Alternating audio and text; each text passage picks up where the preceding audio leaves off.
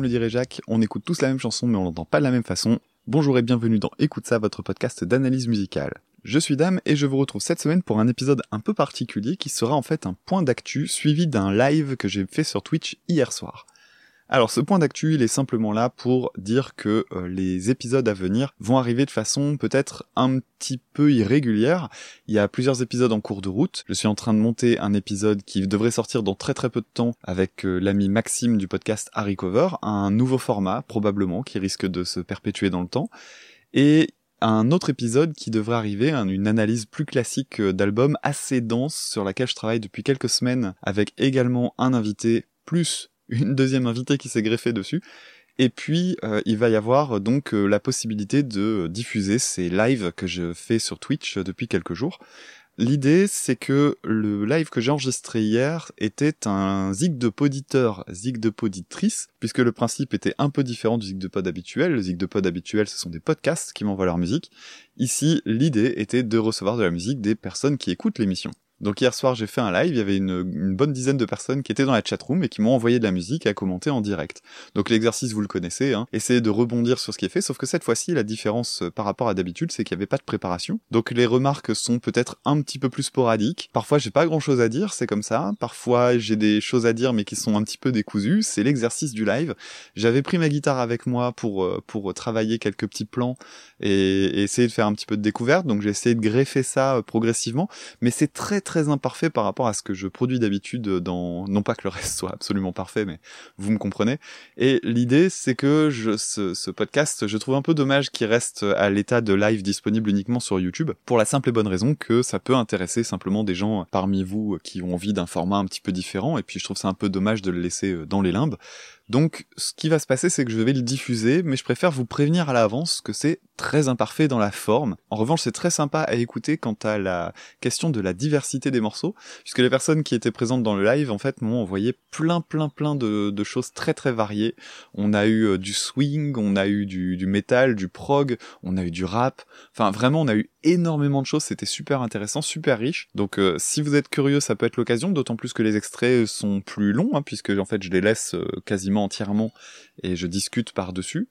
Voilà, donc euh, si ça vous intéresse, je, vous invite à continuer l'écoute de cet épisode. Sinon, il y a également la possibilité de le regarder sur YouTube, sur la chaîne de Écoute sa podcast, parce que euh, dedans, vous aurez accès au moins au chat, en fait, pour avoir les réactions des gens. J'ai fait une captation et donc on a le chat, ça permet aussi de, bah, de se sentir peut-être un petit peu plus euh, dans l'ambiance.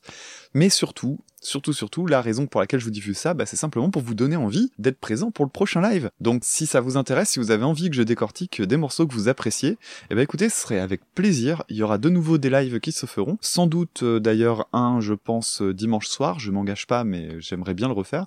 Et donc l'idée, ce serait bah, que vous prépariez un petit peu vos morceaux préférés à me les proposer. Et puis s'il y a suffisamment de monde, eh ben, ça peut être très très sympa. Donc pour être au courant de ces lives à venir, je vous invite très fortement à suivre le podcast sur les réseaux sociaux. J'ai remis en route Facebook, j'ai remis en route Instagram. Mon canal de communication préféré reste en Twitter, je vous invite surtout à être sur Twitter. Et puis sinon, bah, vous pouvez déjà vous rendre sur la page Twitch de Écoute ça. Donc vous allez sur twitch.tv slash écoute ça podcast et vous y trouverez la page sur laquelle vous pouvez vous abonner. Voilà, donc j'espère vous retrouver nombreux et nombreuses pour cet exercice de live. En attendant, pour vous faire découvrir ça, eh bien je vous diffuse maintenant ce qui a été enregistré hier soir. Je vous demande de me pardonner d'avance toutes les imprécisions, les inexactitudes et tous les petits euh, bugs, pocs de montage, etc. Je vous le laisse tel quel. J'ai juste fait une coupe pour un moment où je suis parti, mais sinon je n'ai rien monté. Donc euh, voilà l'exercice du live en podcast. Bonne écoute à toutes et à tous. On se retrouve dans pas si longtemps pour le prochain épisode classique. À très bientôt. Salut. Here we go Bonjour, bienvenue dans Écoute ça, en tout cas dans ce live euh, qui est en direct sur Twitch. Alors je dis bonjour à toutes les personnes qui sont dans le chat et on va démarrer. Donc le but c'est vous m'envoyez de la musique en direct et j'essaie d'y réagir en direct, donc euh, de faire une analyse, euh, on va dire dans la mesure de mes moyens, dans la mesure du possible. Le but étant que je découvre tout ça un petit peu au hasard. Alors j'ai déjà quelques morceaux de côté. Je vais commencer tout de suite par le premier. Alors surtout dans le chat, n'hésitez pas à me dire s'il faut augmenter le volume, soit du micro, soit de, la musique. Je rappelle que j'ai pas de retour, j'ai juste un vue-mètre qui bouge. Euh, c'est un peu ma limite. Voilà. Donc je, je regarde, par contre j'ai les yeux sur le chat, donc n'hésitez pas à m'informer en cas de, en cas de problème. Allez, allons-y. Donc le premier morceau que j'ai reçu tout à l'heure, c'était Zu qui me l'a envoyé. Donc le choix de Zu. Voilà tout ce que je sais dessus. Ça swing. Mais c'est du live. Micro parfait. Et l'audio, alors, le, le son de la musique.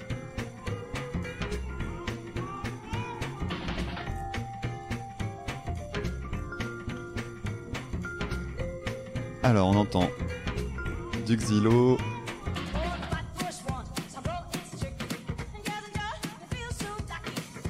C'est sympa ça. Bon, ça commence comme un comme un bon gros swing, mais ça a l'air d'être euh, acoustique en tout cas. Mais c'est du live apparemment. Ce serait pas du Caravan Palace par hasard? Ou un truc dans ce goût-là?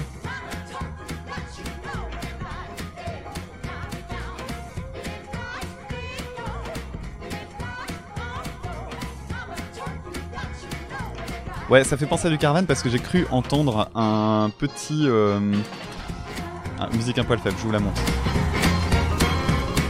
Alors, là, c'est du live apparemment. Ce qui me fait penser à du Caravan Palace, c'est le... C'est que j'ai cru entendre un petit sample. C'est bien ça, hein, c'était bien Caravan Palace en live. Hop, un petit poil en moins. Voilà, ça devrait être bon pour vous là. Donc c'est Caravan Palace en live. Alors oui, Caravan Palace, j'avais fait un, j'avais fait un épisode dessus dans lequel je parlais euh, notamment des limites que je voyais à ce groupe. Euh, je sais plus si je l'avais dit, mais je crois que surtout ils ont une qualité, c'est que, à mon avis, le voir en live, ça, ça doit être très bien. Après, en CD, le swing, il y a rien qui ressemble plus à un morceau de swing qu'un autre morceau de swing. Alors ce qui est vraiment cool là-dedans, c'est que Caravan Palace, c'est un groupe qui enregistre qui, utilise des instruments, qui utilise du sample, mais pas uniquement en fait. Comme ils utilisent euh, aussi des instruments live, on avait parlé d'auto-sample, de, d'auto-sample, si je me souviens bien dans l'épisode. Euh, l'idée de composer quelque chose, le, le, retriturer après pour le sampler et l'intégrer à la composition, plutôt qu'utiliser des samples de trucs déjà préexistants, les mettre là-dedans. Alors qu'est-ce que je peux vous dire de plus?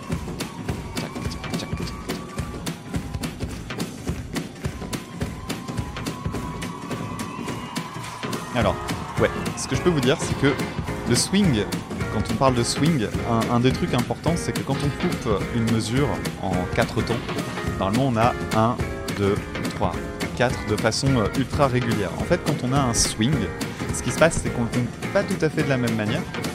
Euh, on le ressent plutôt avec euh, un temps court, un temps long, un temps court, un temps long. Et donc ça donne ce qu'on entend là. Hein. donc je vais essayer de le faire en même temps. Ça, c'est ce qu'on a comme tempo. Et le swing, ce serait de faire tac, tac, tac, tac, tac, tac, tac, tac, tac, tac, Et en fait, ça, quand on fait, quand on utilise des logiciels de, composition, il y a, on peut choisir une option qui permet de swinger automatiquement parce que sinon c'est super laborieux à écrire. On se retrouve à faire croche noir, croche noir, croche noir. C'est super relou. Il y a des logiciels qui permettent en fait de simplement l'écrire comme un truc super classique sur les temps le logiciel va s'occuper de faire swinger en fait.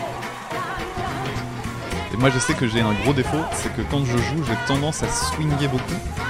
Et euh, quand justement je me souviens d'une répète avec Echo Caveman euh, que vous entendiez avant de, démarrer le live, qui est donc euh, l'ancien groupe dans lequel j'étais avec Tom. Et je me souviens d'une répète notamment où j'avais j'avais un riff que j'arrivais pas à jouer de façon carrée, en fait je faisais que du swing tout le temps.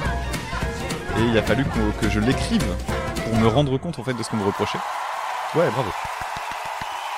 C'est sympa. Je me souviens aussi avoir parlé de la chanteuse euh, qui était, euh, qui avait l'air vraiment très très très euh, efficace. En tout cas, c'est bien, ça fait un petit, un petit souvenir de, de, ce qui, de ce qui avait été fait. Parce que ça commence à dater quand même pas mal en fait. Caravan Palace, il y a eu de l'eau qui a coulé sous les ponts depuis le début du, depuis le début du podcast. Et Caravan Palace, si je dis pas de bêtises, c'était il y a, ouais, il y a plus d'un an. Euh, c'était il y a. Ouais, ouais, ça fait quand même un, bon moment. Genre, du coup, j'ai pas grand chose à dire de plus euh, parce que euh, j'avais plutôt traité le sujet dedans, mais ça me fait plaisir de réécouter. Clairement, j'y étais pas retourné depuis très longtemps. Alors, qu'est-ce que j'ai de beau? J'ai un lien YouTube. Alors, on va aller voir ça. J'espère que ça passera dans le truc. Je vais regarder tout de suite dans le vue-mètre. Alors je vais cliquer et je vais pas regarder ce que c'est. Et on va écouter ça. Alors, euh, donc le morceau suivant, je ne sais plus qui me l'a donné, c'était un lien YouTube, je crois que c'était Revilo, Revilo, Revilo, j'arrive pas à bien lire. Alors allons-y. Bon, en fait, j'ai vu ce que c'était. Et c'est cool que ça arrive. Parce que j'ai regardé des let's play de Doom. Et euh, surtout, euh, vous savez que j'aime beaucoup euh, Super Ciné Battle et que dans Super Ciné Battle, il y a Papa. Et Papa travaille pour Gamecult, pour lequel il, parle très souvent de, Doom parce que c'est un jeu qu'il adore. Et donc, ça, c'est la BO de Doom Eternal. Et en fait, alors, Simon, apparemment, tu connais le monsieur qui est derrière la musique de ça. Euh, tu parles de Mike, euh, j'ai vu le nom sur la, vidéo. Donc Mike, Mick Gordon. Elle est foirée, tu trouves Alors, au niveau du mixage. Ok. Alors en fait, ce, qu'il y de, ce que je trouve intéressant là-dedans, c'est que la BO de Doom, je me suis même demandé si j'allais pas la traiter un jour. Parce qu'en fait, elle est très très euh, elle est très intéressante parce qu'en fait Doom déjà au départ la faisait euh, c'est comme du Nukem et tout ça c'est des BO qui se sont fait remarquer parce qu'elles utilisaient des trucs euh, un peu euh, dans l'ambiance rock métal et là en fait ils sont allés dans le métal moderne actuel qui est grosse ambiance gent donc le gent c'est cette idée d'avoir des trucs très syncopés alors ce qu'on entend là c'est pas le cas hein, par contre moi j'ai entendu des morceaux de la BO qui étaient vachement plus vachement plus acrobatiques là c'est très très régulier, il a pas de surprise. Avec des gros trucs, euh, on sent que c'est un truc qui est, qui est ultra cuté en studio. Alors cela dit, moi j'adore ça. Hein. Je me souviens quand j'étais ado, j'avais euh, j'avais un truc, c'est que je me rendais compte que j'aimais bien l'énergie que pouvait euh, transmettre la, techno, par exemple. Et j'adorais le métal. Et je me disais, mais putain, pourquoi personne n'a croisé ça encore? Et là, on est vraiment là-dedans. On a des sonorités très électroniques et en même temps un, gros truc de bois. Avec des guitares qui sont. Et c'est là la, limite, je trouve. C'est que ça ressemble presque plus à de la guitare en fait. C'est toutes les guitares en fait qui ont été produites dans les années 2010. Euh, elles ont un énorme défaut pour moi. Il y a énormément de groupes de metalcore, tous les styles en corps et tout ça qui sont vraiment lourdingues parce que euh, c'est en fait tous les groupes utilisent des, ben, amplis virtuels, hein, donc euh, des espèces de guitare rig et consorts. Et en plus de ça, les pistes de guitare sont cutées à l'extrême en post-prod. Et là d'ailleurs ça, ça s'entend, hein, il y a beaucoup d'endroits qui sont très très abrupts. Et bah, alors à la fois ça a beaucoup de charme, mais je pense que malheureusement c'est ce qui fait que ça va mal vieillir. Je regarderai sinon. Il y a apparemment un making-of de cette VO qui vaut le coup. Ah, petit changement de tonalité. Ah oui, alors, clairement, c'est de la 8 cordes. Voilà, donc euh, les, les 8 cordes, j'en ai déjà parlé quand j'avais parlé de l'Epress euh, dans l'émission. Donc euh, les guitares sont à 6 cordes, la corde la plus grave est un Mi. Quand on passe à une guitare à 8 cordes, à 7 cordes, pardon, 7 cordes déjà pour commencer, on rajoute une corde qui sera un Si. Ça va permettre d'augmenter euh, la tessiture de la guitare de 2 tons et demi, c'est quand même déjà plutôt costaud. Euh, été beaucoup popularisé dans les années euh, fin des années 90, début 2000 avec le, le néo-metal, notamment Korn, hein, qui a popularisé les guitares à 7 cordes, qui a fait vendre des guitares euh, Ibanez RG7 à foison. Et, et, puis après, il y a Meshuga qui s'y est mis, mais je sais pas, j'ai jamais cherché, mais c'est sans doute pas les seuls. Euh, qui ont commencé à aller utiliser des guitares à 8 cordes. Donc la guitare à 8 cordes, on rajoute encore une corde par-dessus. Euh, on joue en sol si je dis pas de bêtises. Et euh, en fait, c'est l'équivalent de la plus petite corde sur une basse. Et d'où ce sont très caverneux. Et en même temps, bah voilà, moi ce qui me surprend toujours, c'est qu'on arrive à avoir malgré tout un, son extrêmement clean. Quoi. Parce qu'il arrive un moment où en fait les fréquences graves on finit par ne plus les entendre. Euh, ouais, peut-être même 9 cordes, c'est vrai qu'il y a des 9 cordes maintenant. Là moi j'ai l'impression qu'on est plutôt du côté de 8. Euh, mais euh, effectivement il y a, un truc, c'est que les, les tessitures graves, en fait l'oreille humaine est capable d'entendre un certain, une certaine tessiture. Donc les plus graves vers les plus aigus, quand on arrive, vous savez, on parle des ultrasons pour les chiens par exemple. quand, un, quand un chien est capable d'entendre un ultrason mais pas un humain, et eh ben c'est dû au fait que nos oreilles sont pas ou nos cerveaux, je ne sais pas, sont pas adaptés à entendre tout à fait les mêmes choses. Et en fait, euh, bah, ce qui se passe, c'est que les graves, au plus on va aller vers du grave et au plus on va aller vers l'extrême de ce qu'on est capable d'entendre, au moins on va entendre les différences entre les notes. Et ce qu'il y a d'intéressant, c'est que euh, dans, moi j'avais déjà l'impression que quand on écoutait euh, du certains trucs de cornes ou autres qui étaient donc accordés en la, c'était déjà pas mal de descendre aussi grave.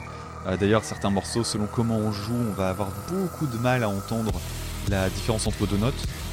Et bah, notamment, je pense à l'album euh, Iowa de Slipknot, dans lequel il y a pas mal de riffs où c'est très compliqué de, rejouer exactement, euh, enfin de, capter exactement ce qui est joué parce qu'on a euh, des notes qui sont extrêmement proches les unes des autres. Et, là, là, ce qui se passe, c'est que moi, je suis toujours sidéré de voir en termes de production ce qu'on arrive à faire, c'est-à-dire de, rendre ça clean.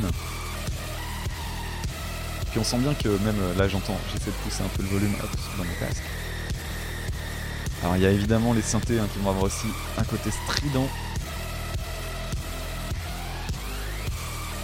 Ça donne quand même envie de l'écouter. Hein. Ça donne surtout envie de faire un live, mais je pense qu'en live, euh, les gens euh, pourraient se mettre sur la gueule. Ce serait un peu risqué. C'est sympa ça. Alors je vois du WeTransfer qui débarque dans le chat. Alors j'ai un Dropbox que je vais ouvrir. Ok. Et, j'ai vu arriver un autre morceau encore. Un WeTransfer, parfait. Merci Clégo. Alors on va faire dans l'ordre. Donc ça c'était Mick Gordon pour Doom Eternal. Le morceau c'était The Only Thing They Fear Is You. bah oui, puisque le principe de Doom, si j'ai bien compris, c'est euh, que euh, on doit pas avoir peur des monstres. En principe, c'est le, personnage principal, c'est lui le chasseur. Et en fait, c'est la raison pour laquelle je jouerai jamais à Doom parce que je déteste faire de mourir dans les jeux. Et, et j'aurais trop peur de jouer à Doom en fait. C'est pas très très glorieux. Alors, allons-y, allons-y. Euh, on continue. Alors, je vais essayer de les faire dans l'ordre. Ce que j'avais ensuite, c'était Simon qui me l'avait envoyé. Alors, Simon, il m'a laissé une initiale BATD. J'ignore ce que ça peut être, mais je vois le spectre. Allez, on y va. Hum, de la guitare. Ça commence dans mon oreille. Du hardcore évidemment.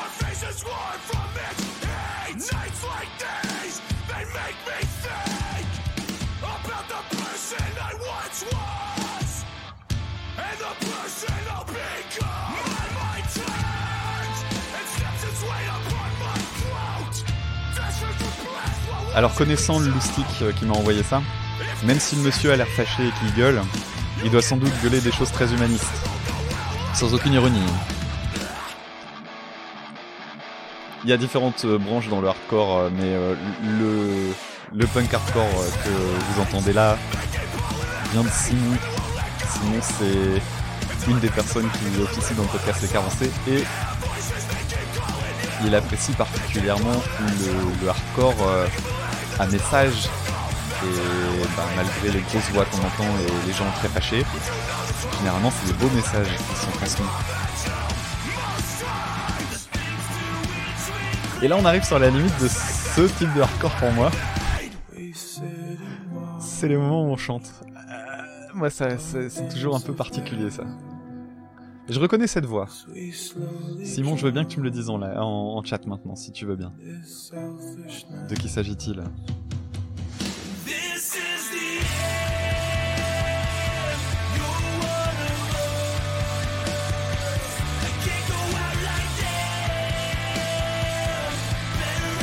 Stick to your guns, bah oui, j'aurais dû le penser. Donc je confirme, et j'archi confirme ce que je disais sur la question des thématiques abordées. Euh, en fait, ce qui est marrant dans ce type de hardcore, c'est que c'est les refrains en fait qui sont les plus doux et les couplets qui sont euh, les, plus, les plus fâchés. moi, j'ai toujours trouvé ça un peu euh, bizarre, pas déconnant, euh, mais un peu, ouais, un peu spécial cette idée de, de changer, de passer à, à, quelque chose qui chante à ce point-là. Là ici, par exemple, c'est un peu plus mélangé. On va avoir un contre-champ derrière, j'imagine. Voilà. Mais j'ai un peu de mal avec ça. Moi j'aime bien quand on est fâché du début à la fin. Ou alors du moins que le chant soit pas aussi euh, aussi aérien. Mais je sais que c'est les qualités du truc en fait. Euh, Simon par exemple, je sais que c'est ce qu'il apprécie beaucoup dans cette musique là. Moi c'est une musique que je trouve. Et en même temps, bah finalement c'est cool, ça veut dire aussi que euh, tout le monde peut s'y retrouver. Euh, au moins ça, ça évite cette fameuse caricature de ah là là, euh, le métal c'est des gens qui gueulent.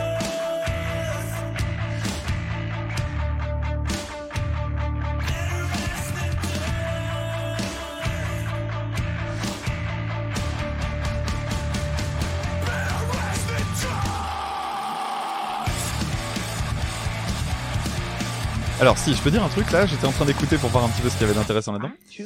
Ces notes graves qu'on entend sur la guitare. C'est dommage, ma guitare derrière, je peux pas la mettre parce que euh, malheureusement ça passe pas bien dans dans le son euh, du. Hop, je vais couper le, blabla. Euh, ça passe pas bien, j'arrive pas à paramétrer Guitar Rig, mais en fait, ce qui se passe, c'est que les guitaristes peuvent tricher pour rendre leurs instruments plus graves. Alors comment ils font ça? En fait, quand on, joue des accords, euh, ce qu'on appelle les accords de puissance, donc les accords qui donnent de la patate euh, dans une dans une chanson, on joue la tonique et la quinte, donc euh, des notes euh, séparées de de 5 demi-tons. Et euh, et en fait, euh, enfin pas de 5 euh, si si pardon. Et euh, ce qui se passe, c'est que euh, quand on joue ça, ça donne un, côté très euh, très fort en fait. J'en ai déjà parlé pas mal dans, le podcast, donc euh, je vous invite à y retourner si vous voyez pas de quoi je veux parler. D'ailleurs, je vais en reparler dans pas longtemps. Et en fait, là, ce qu'ils font, c'est qu'ils vont tricher pour en fait faire passer leur guitare pour plus grave qu'elle ne l'est. Alors, contrairement à ce qu'on entendait tout à l'heure où on avait, euh, on rajoute une corde. En fait, il faut savoir que quand on veut jouer, par exemple, de la 7 cordes, mais qu'on n'a pas de 7 cordes, on peut tricher. Et comment on fait? En fait, quand on regarde la structure d'un accord classique, on a un accord de puissance, donc c'est une note de départ. Prenons par exemple un mi. Derrière, on va lui coller une quinte. Donc la quinte, c'est euh, cette fameuse deuxième note qui va donner du poids dans la- dans, dans l'accord. Donc ici, avec le mi, ce sera le si. Mi, fa, sol, la, si. On compte cinq notes. Donc ça, ça va être euh, le, de vraiment le cœur du le cœur de l'accord. Derrière ça, on va doubler la tonique, c'est-à-dire la première note de l'accord, et on va avoir mi, si, mi. Gros accord de bourrin. Ça, c'est la base. Ensuite, on va pouvoir ajouter des accords, des, notes, qui vont euh, changer la couleur de l'accord, c'est-à-dire euh, le rendre soit majeur, soit mineur, soit gai, soit triste, euh, lui donner un petit peu de relief. Et il y a une particularité, c'est qu'il y a certaines de ces notes qu'on peut ajouter et qui en fait ne vont pas changer sa couleur, qui vont juste, qui vont être neutres entre guillemets. Donc la quinte est un truc neutre, ça n'a pas euh, ni de, couleur triste ni de couleur gaie. Et il y a une deuxième note qui permet ça, c'est la carte. Alors la carte, comment on l'obtient à la guitare? Bah simplement, on, va euh, remonter le doigt et puis on va appuyer sur la, corde du dessus euh, dans la même case que la quinte. Et en fait, ce qui se passe, c'est que on fait un ce qu'on appelle un renversement d'accord, c'est-à-dire qu'en fait, on, on joue l'accord d'une façon un peu différente, et ça permet de un peu de simuler finalement euh, ça permet de changer un peu la, façon de jouer. Et il manque une note dans ce cas-là, il manque la fameuse tonique, la, note de départ. Euh, Peut-être que je vais aller chercher ma guitare quand même pour vous montrer ça. Et en fait, ça permet de tricher. Et c'est ce que je vais faire. Tiens, je vais aller chercher ma guitare, mais je vais faire avec la guitare acoustique. Donc pardonnez-moi, je reviens dans un instant et ça me permettre de pouvoir tester un de mes templates. Hop, j'arrive tout de suite. Me revoilà. Coucou. Alors, je vais aller chercher ma guitare qui est pas très accordée, donc je vais la raccorder déjà. Est-ce que vous entendez un peu ma guitare? Je demande pas de l'entendre super fort, mais est-ce que vous l'entendez suffisamment? Oula, pour entendre à quel point elle est mal accordée. Tadam Ouais, ok. Je prends 30 secondes pour la raccorder.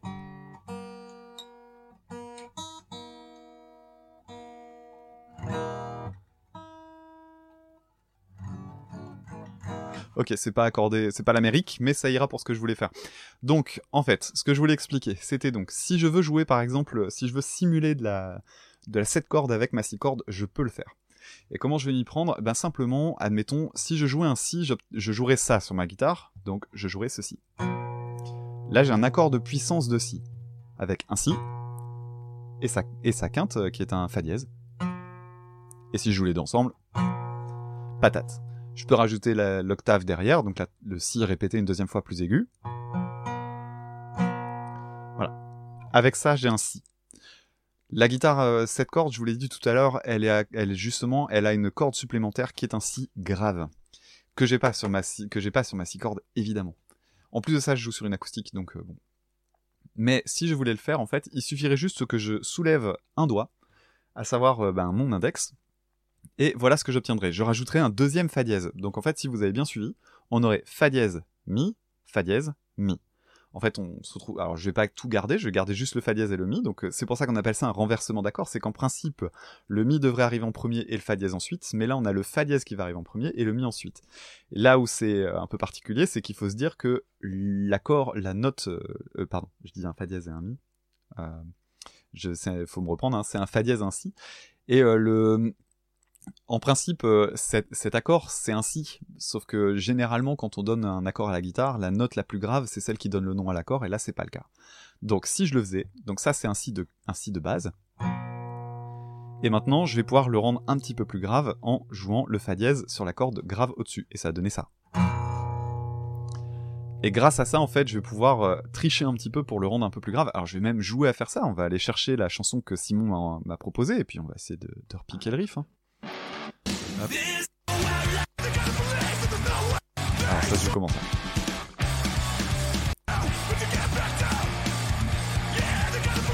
Ok. Eh ben on va voir ce que ça donne. Eh ben voilà, c'était ainsi, fallait pas se casser la tête. Euh...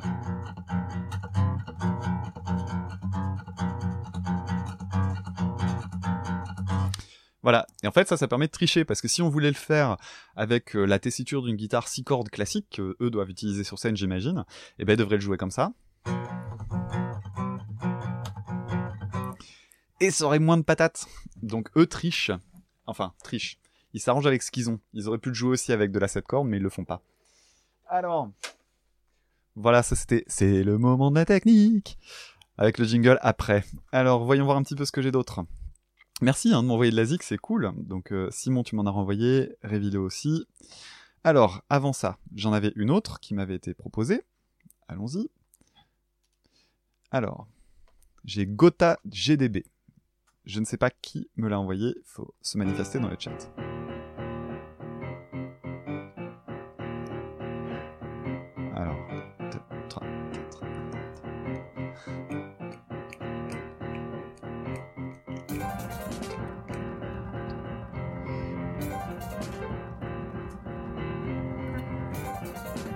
On dirait une musique de jeu vidéo. Yo Donc c'était de Gota Negra.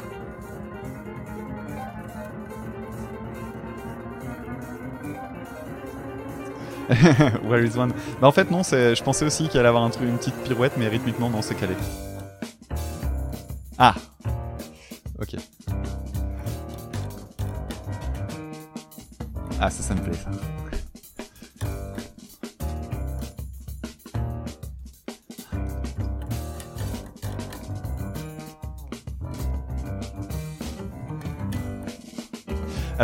Du 4-4. ceux qui voient la... Ceux qui voient la caméra me voient en train d'essayer de taper sur mon torse pour compter. C'est bien du 4-4, hein. c'est quelque chose de régulier. La batterie permet de le savoir, simplement le motif est très long. Et il y a de la syncope dedans.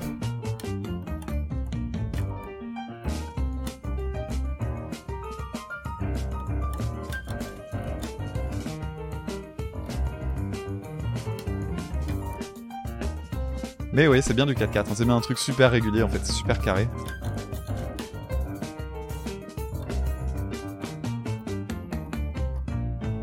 Mais qui est cette personne?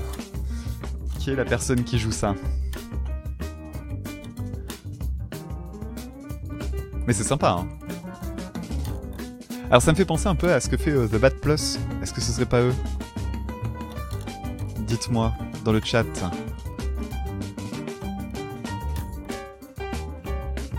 Alors, Gota Negra, est-ce que c'est bien Est-ce que c'est The Bad Plus Gogo Pingouin. C'est vraiment le nom, ça? Tu me... Faut que je fasse une recherche parce que je sais pas si t'es pas en train de te, payer ma tête.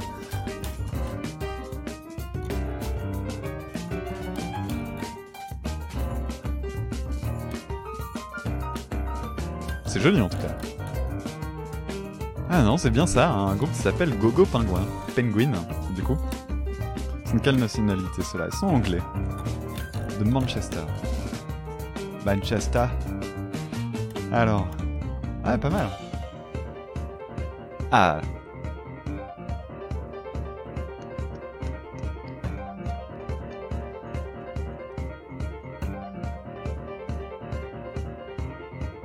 En fait, ce qui donne l'impression de décaler, c'est que les accords plaqués euh, dans les graves sont en contretemps.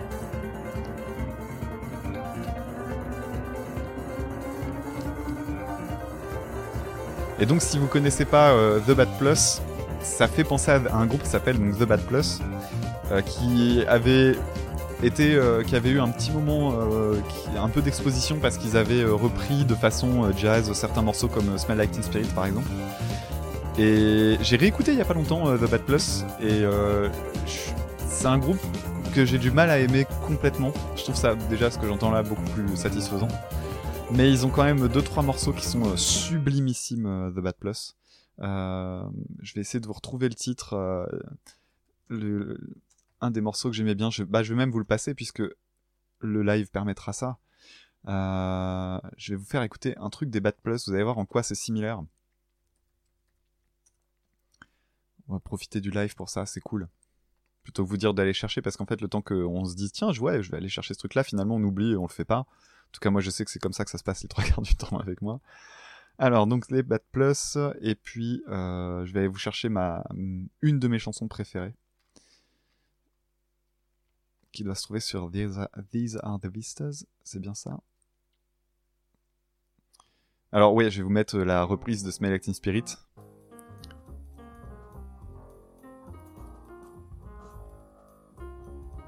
Donc c'est très faible hein, en termes de niveau, je suis désolé. Je vous l'augmente un peu.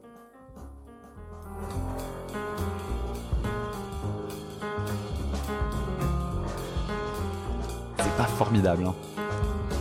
Je veux dire, reprendre juste la mélodie du chant au piano, euh, c'est pas révolutionnaire non plus, faut pas déconner. Et vous entendez, il y a des petites dissonances. C'est un groupe de jazz. Donc il fallait qu'ils fassent des petits trucs un peu originaux, mais je trouve qu'ils sont pas allés très très loin là-dedans. Donc vous imaginez bien que c'est pas le morceau que je préfère. Il y, a un, il y a aussi une reprise de Heart of Glass de Blondie. Un morceau euh, fantastique, un hein, morceau de Blondie en tout cas. Et on va aller regarder si je peux trouver rapidement. Voilà, ça doit être sur Give, un album de 2004.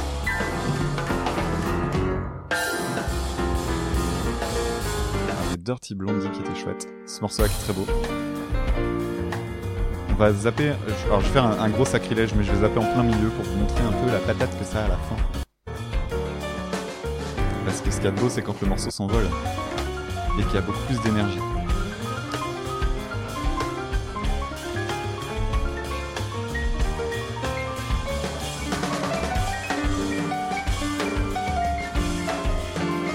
Alors là, c'est la fin du solo, c'est pas fantastique. Ce que j'aime bien par contre chez, chez c'est que euh, on sent que les prises live. Ah voilà. Ah, moi j'adore leur utilisation des, accords dans les graves chez les Bad Plus un artifice super simple en fait, hein, d'aller chercher les graves seulement à la fin du morceau pour leur donner beaucoup plus de poids. Mais euh, bon, c'est bien fait, ça marche bien. Ah, vous entendez, c'est très caverneux, c'est joli. C'est toujours pas le morceau que je cherchais, mais c'est pas grave. Si, ça vous dit euh, de battre là, c'est vraiment très Passe très bien. ça dépend. Il y a à boire et à manger, mais il y a des très très bons titres. Et malheureusement, je ne retrouve pas le titre que je, souhaitais vous faire écouter, mais c'est on va pas passer la soirée là-dessus. On va retourner voir un petit peu ce que vous m'avez proposé. Alors, donc ça c'était Gogo Penguin. Alors Gogo Penguin, euh, clairement, je vais réécouter, mais c'est du faussement complexe, et ça c'est marrant. C'est assez rigolo euh, de de voir ça. En fait, on a l'impression qu'on est perdu, et c'est parce que simplement le thème est très très long, donc on a les syncopes, on les prend comme des nouveaux euh, débuts de mesure, et finalement, en essayant de rester très régulier, on voit juste qu'on est juste un poil décalé et ça se recale à la fin. Donc c'est pas, c'est une espèce de d'illusion de, complexité qui est, qui est, plutôt sympa. Alors on y va avec le morceau de Clégo. Alors je vais juste rebaisser un petit peu le volume pour vous. Hop, parce que je ne sais pas si ça va gueuler ou non. Et ouais, pour bosser ce genre de musique, c'est génial. Je suis tout à fait d'accord euh, avec ce qui est dit dans le chat. Alors allons-y. Le suivant, c'est donc Clégo. Qu'est-ce que tu me réserves? Des oiseaux. J'allais dire, tu me fais écouter du Messien.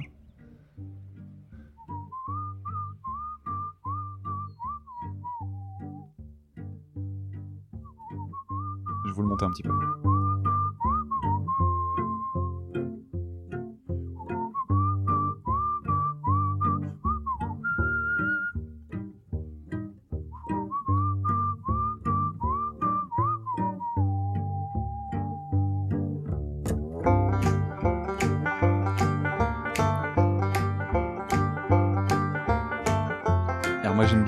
Les sonorités de de cordes pincées. J'aime bien le pizzicato. Her.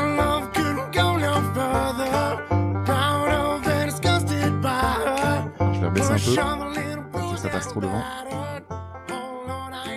Ouais, on, on parle de BO de jeux vidéo, euh, on se croirait dans Red Dead Redemption.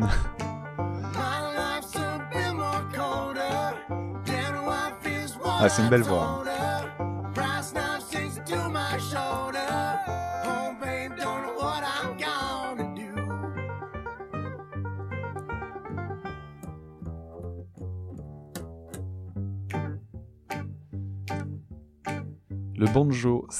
que je trouve assez, assez, assez extraordinaire.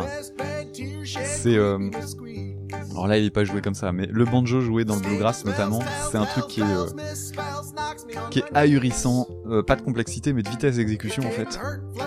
Si vous avez déjà eu l'occasion de regarder du bluegrass, c'est fantastique. Ah ouais, moi j'entends du banjo là. Euh, Le, banjo euh, dans, dans le bluegrass, c'est un truc vraiment saisissant. Alors si vous connaissez, bah, le truc le plus connu c'est la, la BO de Deliverance avec Dueling Banjos. Euh, à la fin, c'est un truc au niveau de la main droite qui est complètement fou. Bon, en vrai, je vais prendre ma guitare deux secondes. hein. Bon, déjà, ça me permet de savoir que je suis pas accordé. Bon, à savoir, ton morceau il est en sol. J'ai coupé mon micro deux secondes pour que vous m'entendiez pas m'accorder.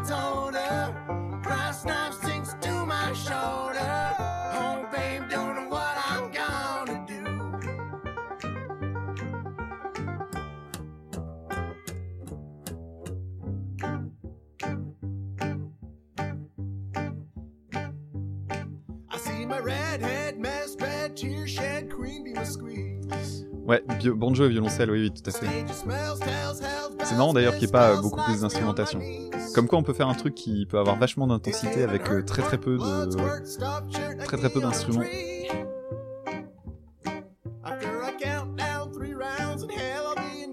Sinon la, structure en elle-même elle est très classique. hein. La suite d'accords c'est...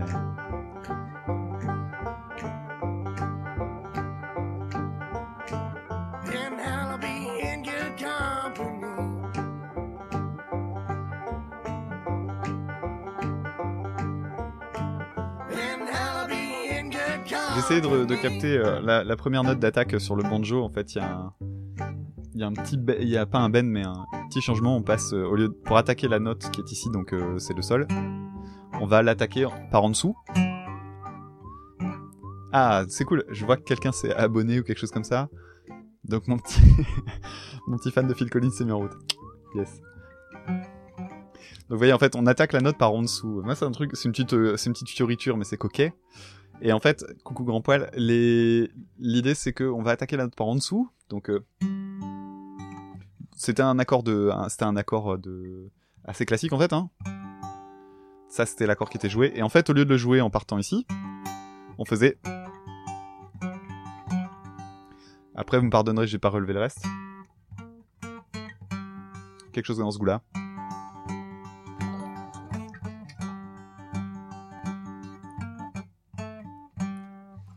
C'est un petit truc sympa. C'était joli, euh, ça. J'aimerais bien savoir ce que c'était. Euh, et si effectivement ça venait d'une BO de jeu ou quelque chose comme ça, mais ça aurait eu sa place dans un Red Dead, ouais. Alors, c'était qui ça? Dites-moi tout. Euh, je sais même plus qui me l'avait envoyé. C'était The Dead South avec In Hell. In Hell Be in Good Company. Bah, c'était joli. C'était joli. je regarderai un petit peu ce que c'est ça. Alors, qu'est-ce que j'ai de beau dans mes, dans mes envois? Euh, je vais essayer d'éviter d'oublier quelqu'un. Donc si vous voyez que je vous oublie, vous manifestez-vous. Donc là, j'étais arrivé à Clégo et je vais retourner chercher un petit peu ce que j'ai dans la chatroom. Voyons voir. Alors, j'ai laissé passer un lien, ou même, ouf, non, plusieurs. Euh... Alors, alors, alors. Donc, pardonnez-moi, mais il faut que je revienne en arrière. Donc, ça, c'était Clégo, donc je suis en retard sur Simon, encore. Je suis en retard sur Revilio, avec un lien YouTube. Et je suis en retard sur et je suis en retard sur le dernier qui est arrivé, Gota Negra, qui m'a renvoyé quelque chose aussi.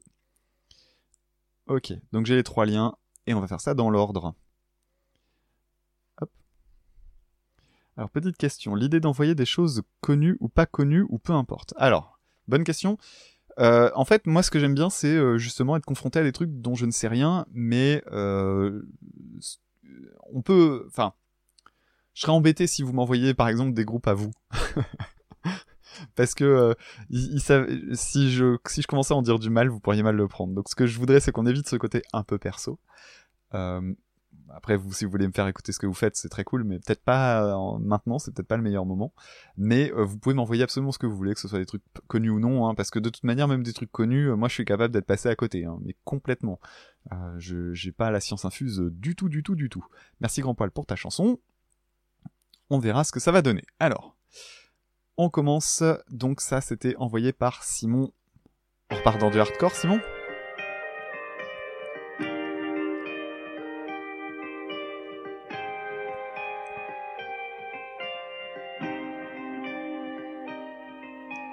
Vous me dites hein, toujours hein, si, les- si le son va trop fort ou pas assez fort, n'hésitez pas. hein. Moi ce qui compte, c'est le confort pour vous.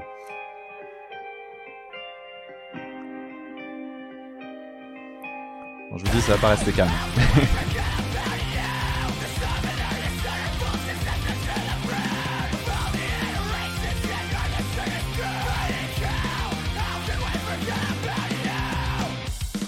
Alors j'ai déjà un truc à dire sur le riff.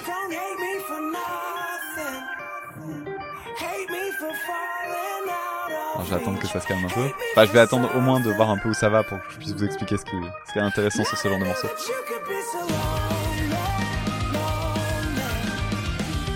Alors ce genre de morceau, moi ça me fait penser à un truc tout de suite. C'est on sent que euh, le groupe a écouté Mars Volta et que ce genre de musique n'aurait pas existé s'il n'y avait pas eu Mars Volta avant. Alors ce qui me fait dire ça en fait c'est que dans le riff d'intro on avait euh, deux riffs distincts, un dans l'oreille gauche, un dans l'oreille droite, deux guitares et en fait on a l'impression que c'est super mastoc en termes de production, qu'on a un gros truc bien bourrin. Là par exemple on a une guitare qui double, euh, qui a des accords euh, battus.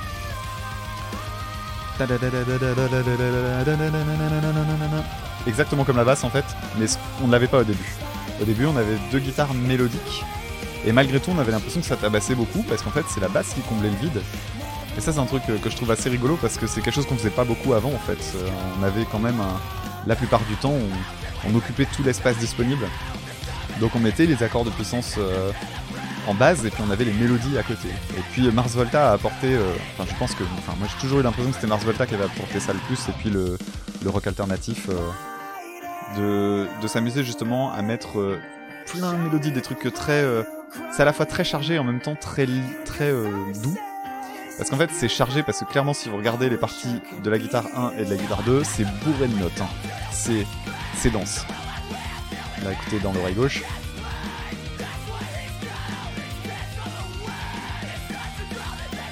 Il y a un équilibre qui se crée en fait. La guitare à droite, elle a quelque chose d'assez léger à jouer, et de l'autre côté, on a quelque chose qui est beaucoup plus chargé en fait. Ce qui veut pas dire d'ailleurs qu'on peut pas mettre des trucs chargés des deux côtés, hein. il y a des groupes qui font ça très bien. Là elle est passée à l'oreille droite, hein, la guitare un peu chargée. Marrant ce petit jeu là sur la stéréo euh, d'avoir un, thème super développé à gauche, puis après il y en a un autre à droite. Sur scène ça doit être sympa parce que si les guitaristes, euh, si les guitaristes répartissent en fait les rôles, ça peut être très très cool à voir, euh, notamment en termes de en termes de jeu sur scène, c'est-à-dire voir un guitariste là qui va battre les accords et puis de l'autre côté un qui fait un petit peu un solo quoi entre guillemets. Et puis en même temps euh, c'est sympa parce que la- le son qui vient de la scène va aussi se répartir. Et là j'espère que vous avez entendu une petite dissonance dedans, dans son thème. C'est joli ça.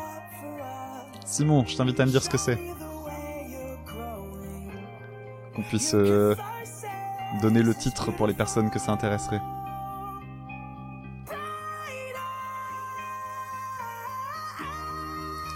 Ouh. Pas facile à chanter ça. Dance Gavin Dance ah Dance Gavin Dance. Alors en fait je, m'attendais à un titre à un nom comme celui-là. Euh, pour une raison toute conne, c'est que ce groupe-là en fait je le connais assez bien sans l'avoir jamais écouté parce que euh, donc le morceau c'était Son of a Robot et pourquoi je le connais? Parce qu'en fait, il y a un guitariste sur YouTube, alors je vous retrouverai pas son nom là maintenant, euh, mais il y a un gars que j'aime beaucoup sur YouTube qui ne fait que des reprises de ce genre de groupe et Dance Gavin Dance, c'est le c'est le morceau, c'est le groupe dont il a repris quasiment tous les titres. Et c'est un, un gars assez fantastique. J'essaierai de vous retrouver ça si je peux le mettre en note euh, sur euh, dans le dans le l'épisode qui paraîtra si je le diffuse ou ou sur YouTube si je le passe. Alors, qu'est-ce qu'on a d'autre? Mais c'est vraiment très très classe et euh, oui, c'est c'est héritier de Mars Volta mais à 200% ça. Alors, allons-y. Voyons voir ce qu'il y avait ensuite. Alors, on change d'ambiance.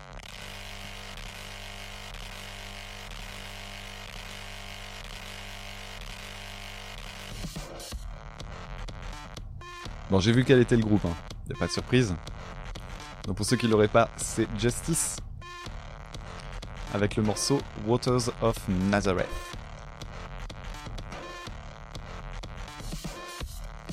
Il y a spoil.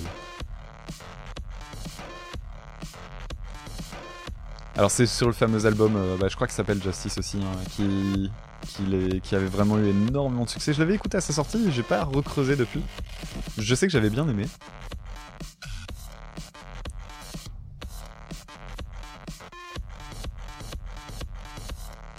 Alors évidemment, on les avait comparés à Daft Punk. Pas très étonnant. Oui, Cross, pardon, le nom de l'album c'est Cross.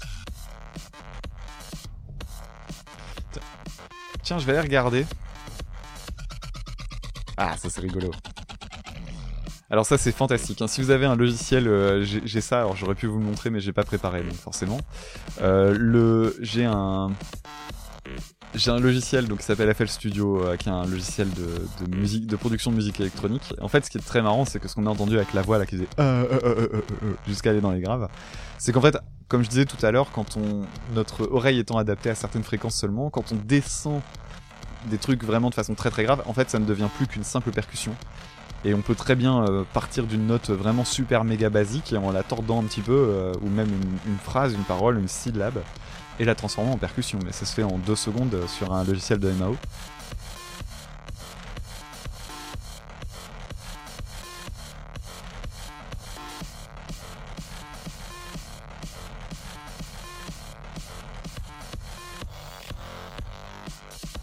Alors on me dit, le plus gros du son est fait avec le silence d'un des synthés de la dernière musique de l'album. Donc c'est à dire que la dernière musique aurait été composée en premier et qu'elle a servi de base pour euh, sampler d'autres trucs. C'est bien ça?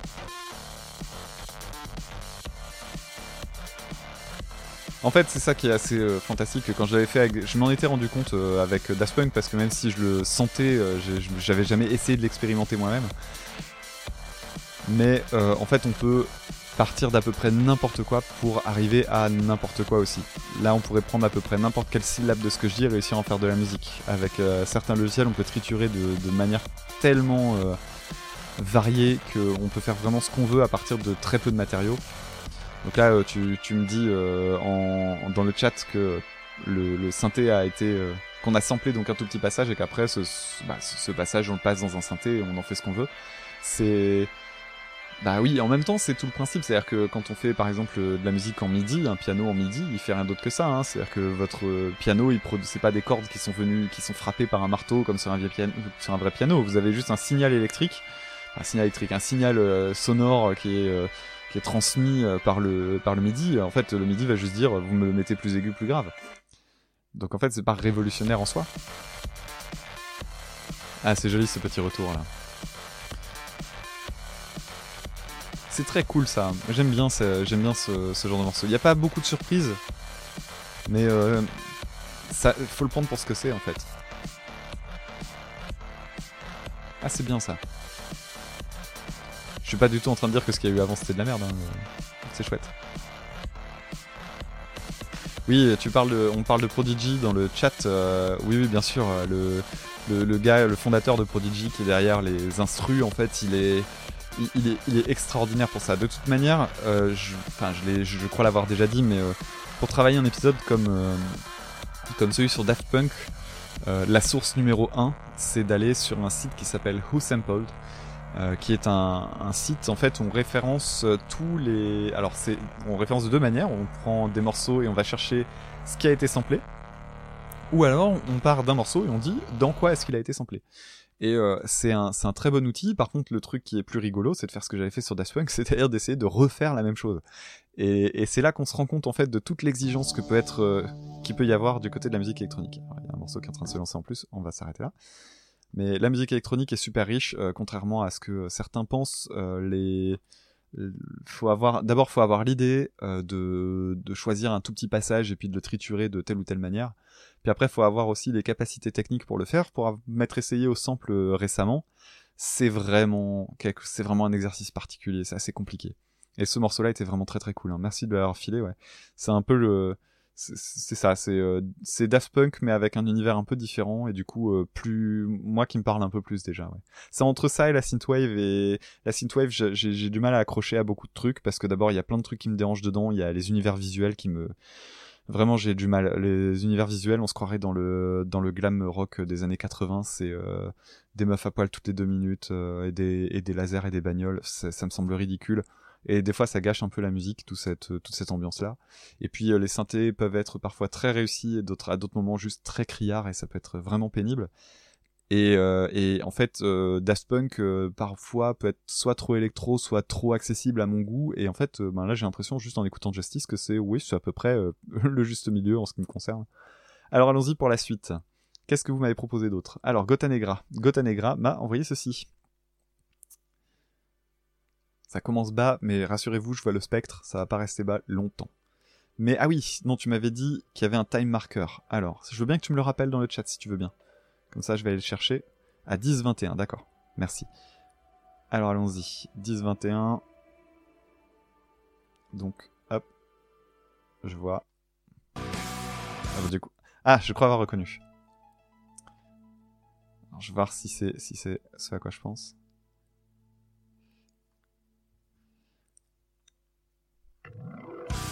Oui, ok. Je connais ça. Euh, Pourquoi ça s'est arrêté? Pourquoi ça s'est arrêté? Alors, je vais relancer, il y a eu un petit bug. Alors, 10-21, hop, pardonnez le petit bug. Quel est ce groupe déjà? Alors, je vais de faire un effort de mémoire. Mais ceux qui me connaissent un peu savent que ce qui me caractérise le plus, c'est de n'avoir aucune mémoire. Alors, qu'est-ce que c'est que ce truc.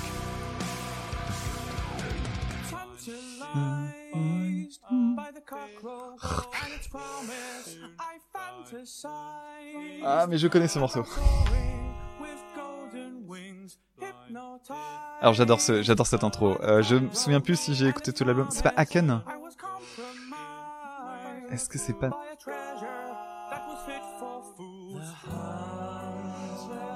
C'est Aken. Ouais, ouais, ouais, ouais. ouais. Ah, je suis content de l'avoir retrouvé. ah oui, alors c'est l'album euh, Mountain ou quelque chose, quelque chose comme ça, je crois. Euh, fantastique hein, cet album. Euh, vraiment grandiose. J'ai juste envie de fermer ma gueule. Tiens, bah je vais profiter de l'occasion pour essayer de le relever. Je me coupe deux secondes.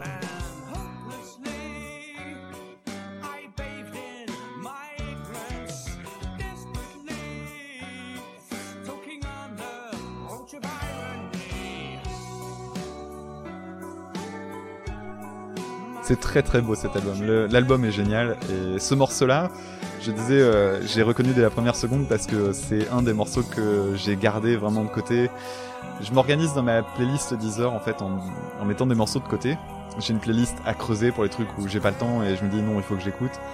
Et puis il y a euh, un truc qui s'appelle Découverte. Et ces morceaux-là, c'est les morceaux dont je sais que je vais les écouter euh, peut-être 20 ou 30 fois et je vais de les repiquer à la guitare et tout.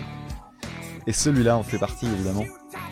C'est-à-dire que je peux pas garder dans ma playlist tous les morceaux de l'album, sinon ça n'a plus aucun intérêt. Donc euh, je, me, sélectionne beaucoup et celui-là fait partie des morceaux que j'avais gardés. Vous avez entendu les petites syncopes là?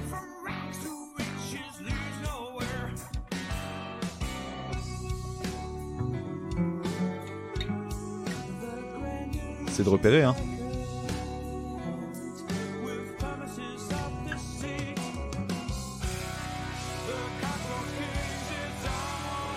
C'est vraiment joli, hein.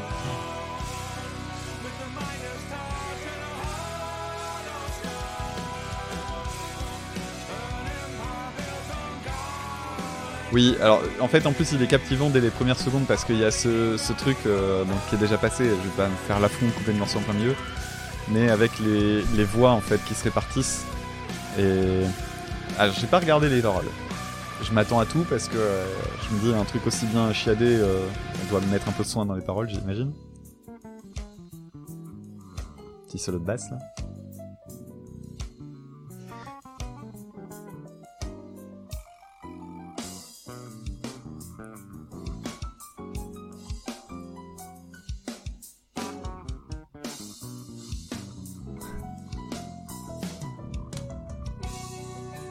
Ça c'est génial. Hein.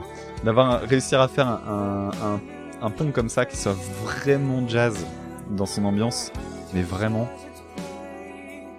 Et que ça sonne pas comme un collage ou euh, un passage obligé. Vous savez par exemple, il y a, un groupe que j'aime bien qui s'appelle Trépalium, un groupe de métal français, qui euh, dans un de ses albums s'amusait à mettre notamment bah, du... Alors maintenant ils sont dans le swing metal, mais ils avaient mis euh, notamment un passage en jazz manouche en plein milieu d'un morceau de death metal. Et autant le passage est génial, par contre on sent que c'est un collage, que c'est vraiment un...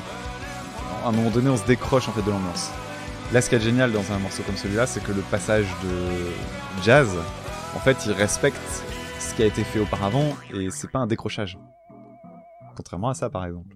Bon là c'est un break.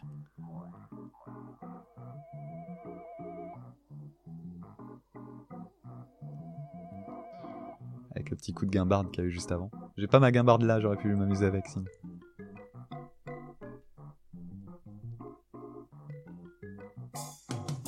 Et ça crée des dissonances, euh, les deux, les deux instruments ensemble.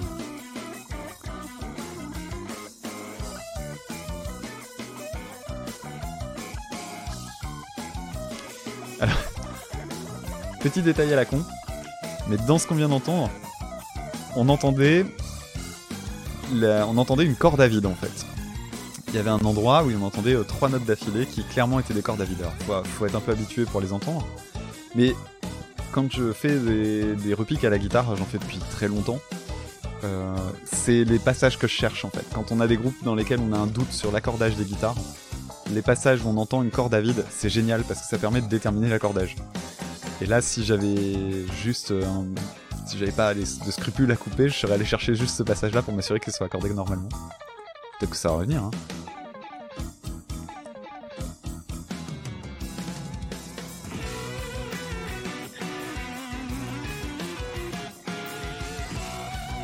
Alors il y a un autre truc que j'aime bien dans ce genre de dans ce genre de son, c'est que les, guitares sont, sont saturées, mais euh, d'une façon qui respecte en fait la, sonorité de l'instrument euh, à nu. C'est-à-dire qu'on a l'impression d'entendre le son de la corde derrière. C'est un type de prod que je trouve très très propre et que j'aime beaucoup moi. Là non, parce que là on est sur de la disto de. Mais au début, euh, au début du refrain, au début du solo, c'était assez clair. Ah, là on bouffe un temps. Et de la 8 cordes. Alors, c'est quoi cette note? Ok, donc là je sais maintenant que c'est de la 8 cordes. Pourquoi? Parce qu'en fait on avait ce riff. Et cette note là que je viens de jouer, moi, c'est un sol. Mais c'est un sol de guitare acoustique. euh, et c'est le sol de la mi grave. Et en réalité, la note qu'on a entendue tout à l'heure, bah, qu'on vient d'entendre, c'était un sol de cordes de sol. Donc là maintenant, c'est bon, je sais, c'est guitare 8 cordes en accordage standard.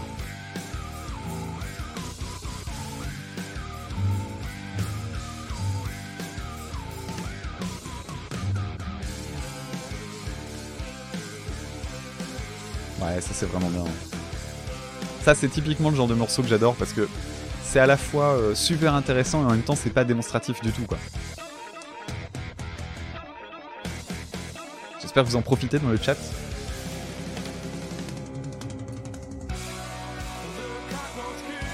Alors je sais pas, je, pense qu'on va devoir s'arrêter, je pense qu'on va s'arrêter là quand même pour pouvoir passer un autre morceau. Mais euh, vraiment, si vous connaissez pas ce morceau, de, ce- cet album euh, de Aken euh, Mountain, c'est de la folie pure. Allez, on va faire un petit fade out à la main. Voilà, c'était très beau. Merci pour la proposition parce que vraiment ça, c'est un vrai plaisir de retomber dessus. Alors j'ai maintenant un fichier qui s'appelle Hop Hop Hop. Et ben voyons voir ce que ça donne.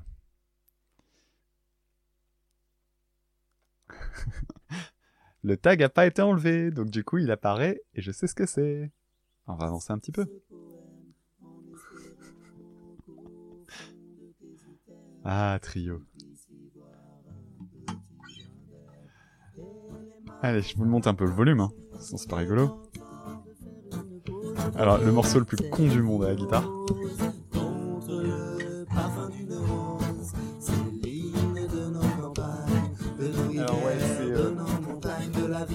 Trio, trio, trio.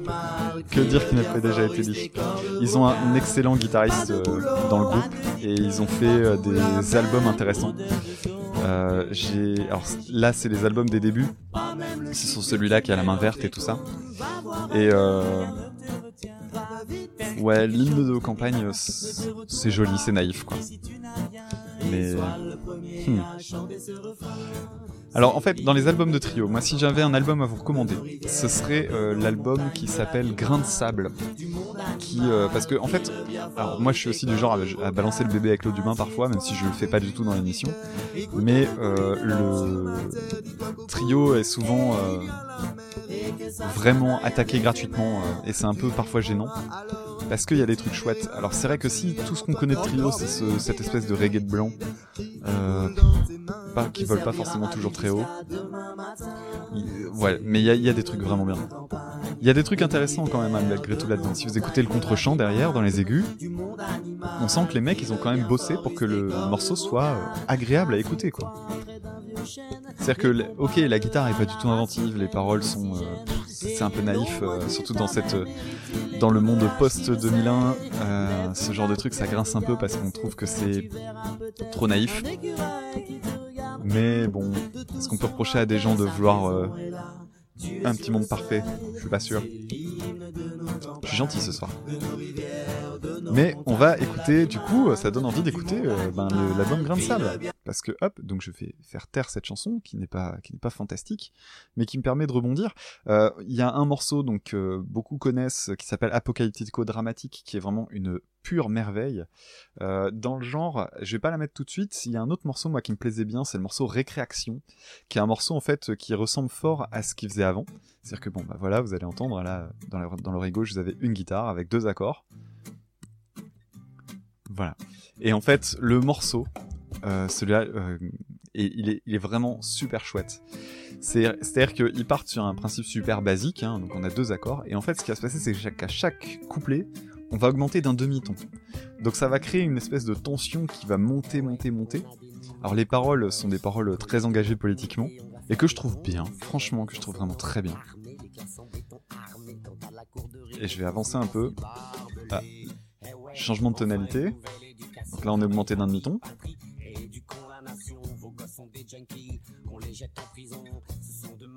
Je vous l'augmente un petit peu parce que je pense que c'est un peu faible. Eh ouais, on prend des décisions. Ça fait plaisir de faire gueuler, euh, on trio dans mal Alors là, il y a un petit truc sympa, vous allez voir dans les chants. Les allocations. Ça, c'est plutôt pas mal. Et en fait, la fin, elle est, euh, la fin est très très enlevée euh, en termes de rythme. Que la misère des enfants qu'il veut Ah, pour notre président. Il est sûrement plus coupable que la misère des enfants qu'il veut enfermer en bon dirigeant. Allez, Je la connais sortons le par cœur. gouvernement. Celle-là, je la trouve Il faut vraiment. avancer, on est intelligent. On va user les pavés, user les pavés, user les pavés. Et ils vont reculer, user les pavés. Alors, ce que j'aime bien, c'est là, je vais vous montrer un peu, c'est le solo de guitare qui est fait sur un chromatisme que j'adore. Écoutez-moi ce solo, génial. reculer.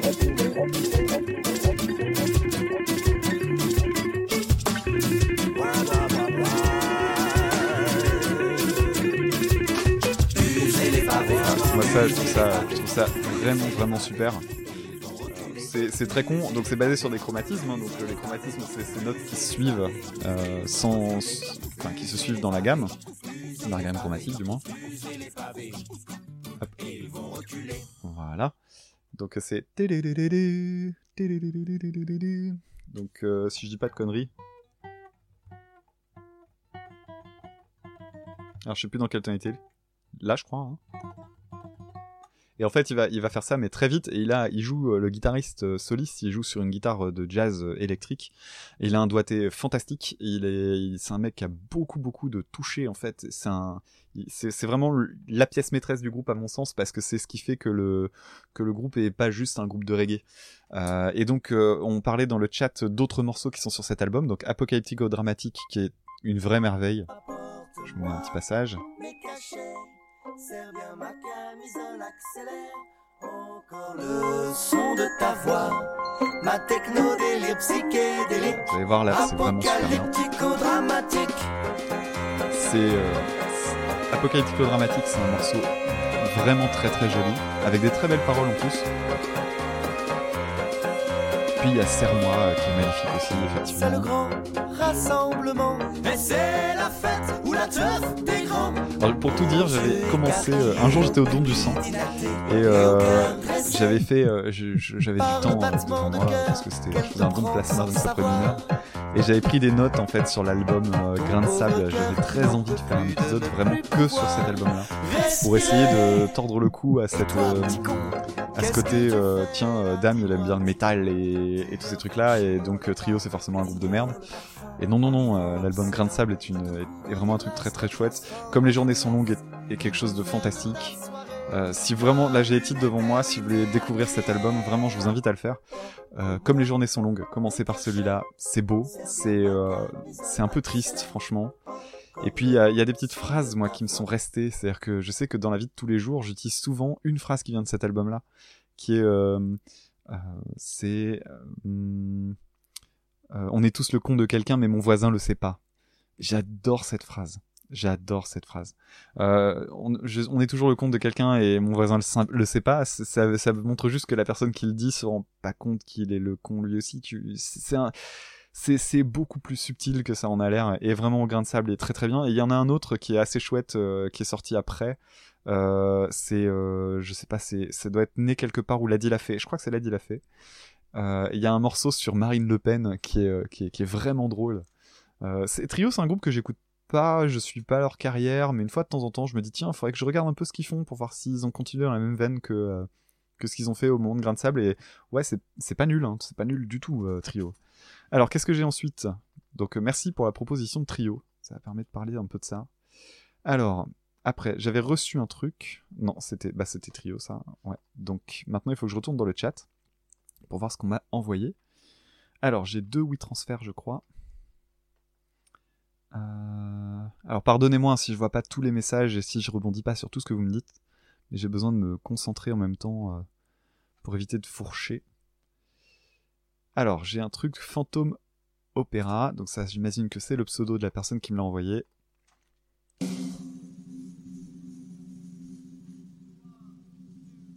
Je connais ça. C'est Queen.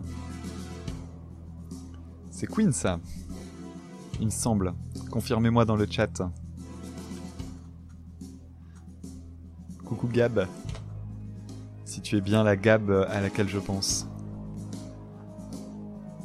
Oui, c'est bien, c'est bien toi puisque c'est 4-7. Donc Gab hein, qui a un podcast de musique sur le cinéma, sur les BO de films.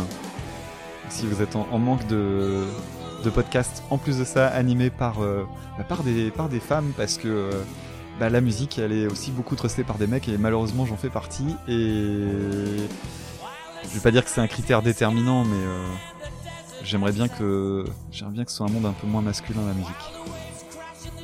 Donc si vous n'avez jamais eu l'occasion d'écouter le, le podcast de 4 à 7 euh, allez-y.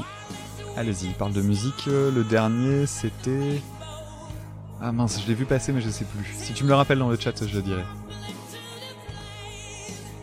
Alors Queen fait partie des groupes que je connais assez mal. Parce que j'ai été biberonné au best-of en fait euh, de quand j'étais petit, euh, que tout le monde a eu en fait, hein, les fameux deux best-of euh, qui étaient sortis séparément, puis après une espèce de box dorée. Bon du coup j'ai découvert ça, euh, j'ai découvert ça avec euh, quand j'étais gosse quoi, et j'avais quelques morceaux qui me plaisaient, alors même des morceaux de mauvais goût. hein. Moi j'adorais par exemple le morceau euh, Flash de, de Clavier de Flash Gordon, qui est quand même pas un bon titre. Et quand j'étais petit, ça me faisait des, ça me mettait de la lumière dans les yeux quoi. Et oui, ce, ce- ce morceau était dans le best-of, c'est pour ça que je l'ai reconnu assez vite en fait. C'était un peu Madeleine de Proust, j'ai entendu le petit roulement de caisse claire et je fais Hum, ça me dit quelque chose ça. Et en fait, euh, sur le best-of, j'en écoutais très peu. Euh, je m'étais gardé euh, quelques morceaux qui me plaisaient plus que les autres. Il y avait déjà des morceaux qui me gavaient. Par exemple, We Are the Champion, j'en avais déjà marre quand j'étais petit. Et. hum, Alors, on me dit, cette chanson était ma bande de son pour les batailles quand je lisais Le Seigneur des Anneaux. Et je comprends pourquoi. Il y a un côté, mais c'est dans beaucoup de morceaux de Queen en fait, il y a un côté très grandiloquent dans leur musique. Qui peut passer par la prod parfois, ou même dans les constructions d'accords mélodiques, etc., qui vont donner une espèce d'intensité dramatique. J'essaie de tendre l'oreille. Là, je crois qu'au début, ouais, il y a un truc euh, de cet ordre-là. Je vais essayer de voir si ça, si ça revient. S'il faut, je reviendrai sur le début. J'avoue que ce morceau-là, je l'ai un peu oublié. Donc je me souviens plus de sa structure.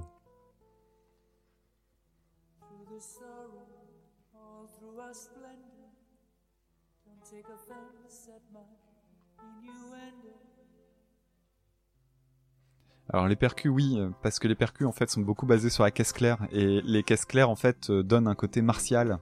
C'est con, mais euh, ça fait partie de tout ce de tout ce dont je parle de temps en temps dans le podcast. J'avais redit avec Stupéflip. Il y a un truc qui relève de l'inconscient collectif et les caisses claires battues comme elles le sont, notamment au tout début, donnent en fait cette impression de, de marche militaire en fait.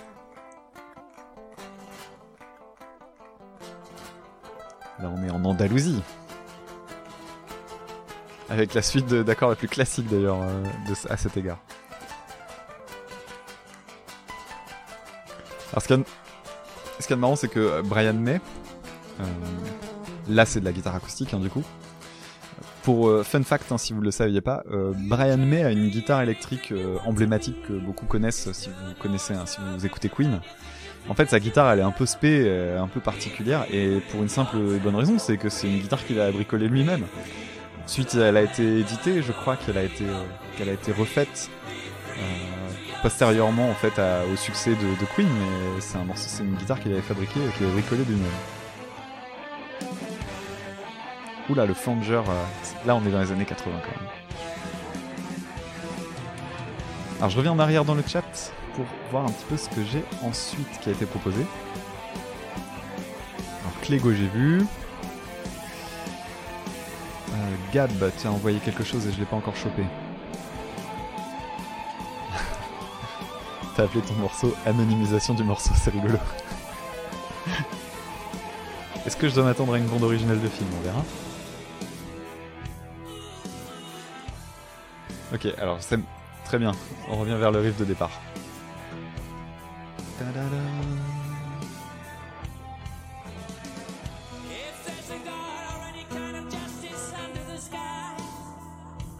Alors, est-ce qu'il n'y a pas un truc harmonique là-dedans?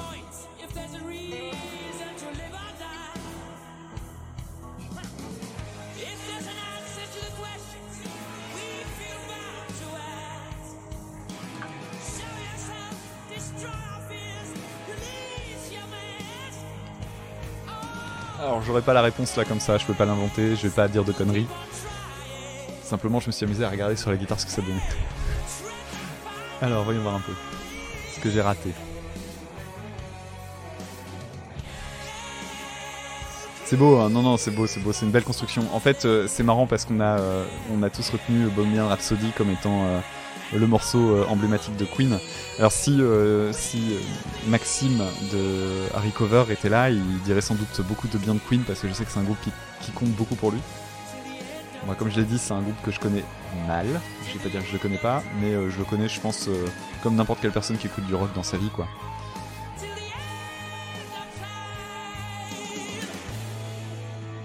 Mais ces morceaux un petit peu épiques comme ça de 6 minutes, mais qui dans lesquels on s'endort pas, c'est bien. Ça change de Pink Floyd. Alors, qu'est-ce qu'on a après? Donc Gab. Gab, Gab, Gab. Hop. Ouf.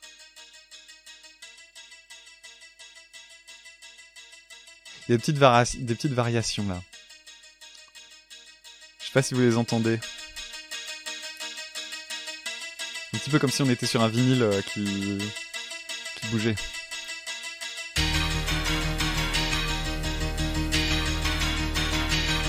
Le scud sur Floyd c'est gratuit. C'est comme ça, cadeau.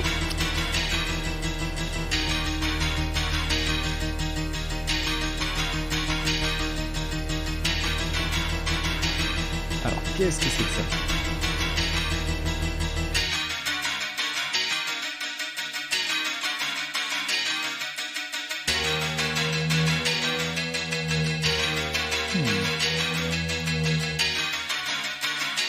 Que quelqu'un connaît ça dans le chat en dehors de Gab qui l'a envoyé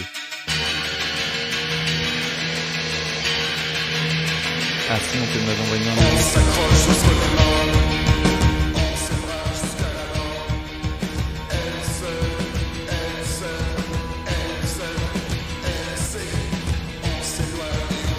Oh, mais c'est en français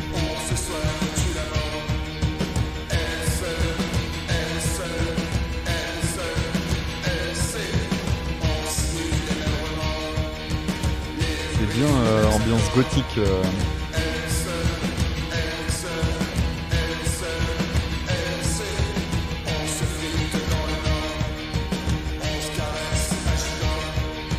Alors Simon, je veux bien que tu le renvoies, hein, parce que là c'est trop loin dans le chat, je retrouve pas. Par contre, j'ai réussi à, à glaner deux morceaux que j'avais perdus. C'est Death Das. Alors, je n'ai jamais entendu parler de ça, Gab. Je vais regarder ce que c'est.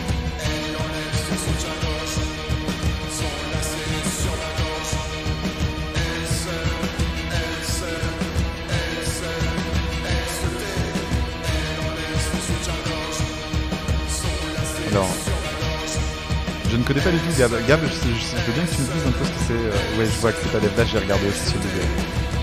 Alors, Gab, dis-moi en plus sur ce morceau, s'il te plaît. C'est de la musique répétitive, hein, au cas où vous l'auriez pas euh, remarqué. Donc en fait, il n'y a, pas de structure euh, de refrain ni rien, hein, c'est un, une boucle qui va monter en fait en intensité. C'est elle seule d'un groupe qui s'appelle Usé, ou d'un artiste seul qui s'appelle Usé. Je vais laisser un petit peu pour vous. Alors ce qu'il y a de marrant dans un morceau comme celui-là, c'est qu'il faut réussir à le rendre intéressant tout du long. Et mine de rien, 4 minutes avec un truc qui tient sur 8 mesures, c'est pas simple, simple, simple. hein. Ça marche bien là, cela dit.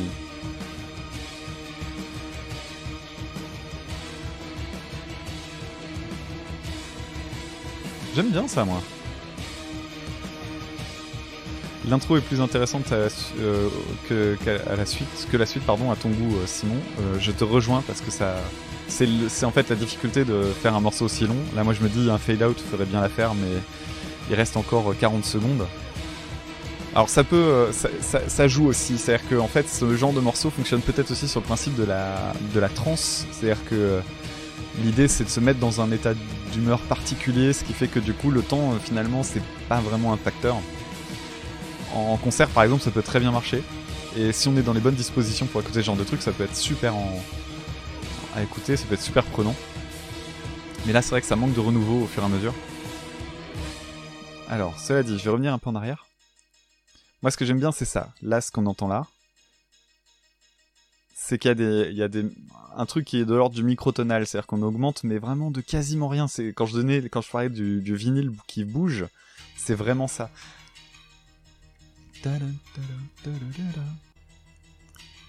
Et c'est un intervalle. euh, Alors comment ça marche? Parce que c'est clairement fait pour foutre le malaise. Alors, c'est en mi bémol si ça vous intéresse. Et on va sur un mi. Alors donc, on va faire un petit moment de la technique rapide. Donc le morceau en fait là il crée le malaise. Alors il y a, y a plein de trucs hein, qui créent le malaise, la répétition, le côté euh, les percussions aussi qui vont donner ce côté un petit peu euh, comme euh, comme si on était en pleine incantation, le chant lui aussi. Et en fait ce qui se passe par contre harmoniquement c'est qu'on va créer une tension, on va en chercher une note, donc d'abord le mi bémol ici qu'on va passer en mi. Et donc ça c'est un truc qu'on a vu 200 fois. hein. Dans le métal c'est super utilisé, hein, le fait d'aller chercher juste un, demi-ton derrière. Donc euh, si vous connaissez la dent de la mer c'est le même principe. Hein, euh. Et euh, le et, donc le, truc qui est le truc là-dedans c'est pourquoi c'est bizarre? Parce qu'en fait c'est un intervalle de seconde mineure. J'en ai souvent parlé dans le podcast et la seconde mineure bah si je vous les joue l'une derrière l'autre, enfin l'une avec l'autre sur la guitare ça va pas être simple mais je peux essayer. Euh, on a cette note là avec celle-là derrière. Et si on les joue ensemble ça donne voilà. Et ça les dissonances le cerveau il n'est pas habitué ou du moins culturellement on n'est pas trop habitué à ça et on a besoin de résoudre. Et donc euh, quand le morceau ne se base que là-dessus que sur cette répétition là bah oui ça crée du malaise. Ça marche bien. Ça marche bien. Alors on m'avait filé d'autres trucs. Alors voyons voir. Euh, Clégo qui m'avait renvoyé quelque chose Ensuite, j'ai, pour l'instant, j'ai trois morceaux euh, en, en lice.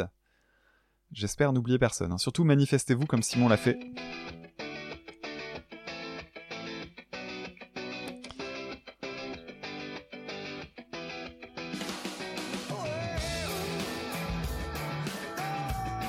Alors, je suis perdu là déjà.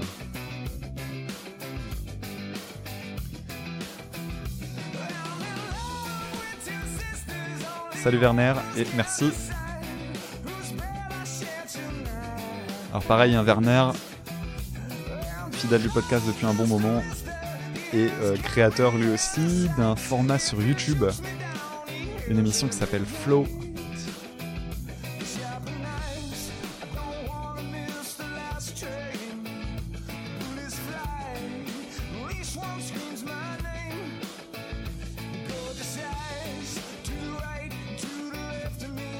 Alors qu'est-ce que c'est que ce groupe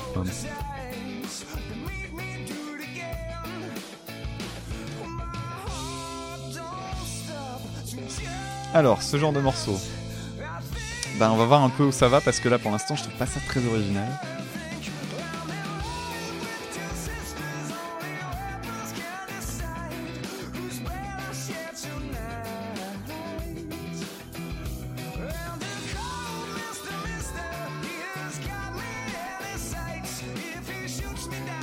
Alors pour l'instant, ce que je trouve d'intéressant euh, dans- là-dedans, c'est qu'on a un, riff principal. Habituellement, on a quatre notes dans un riff euh, comme celui-là. On s'attendrait à ce que, à partir du moment où on, fait le, quatrième, accord, en fait, on boucle. Et là, on a un, riff qui est sur un, ensemble, sur un motif de 8 notes, enfin de 8 accords. Mais euh, c'est pas super, c'est pas quelque chose qui attire beaucoup mon attention personnellement.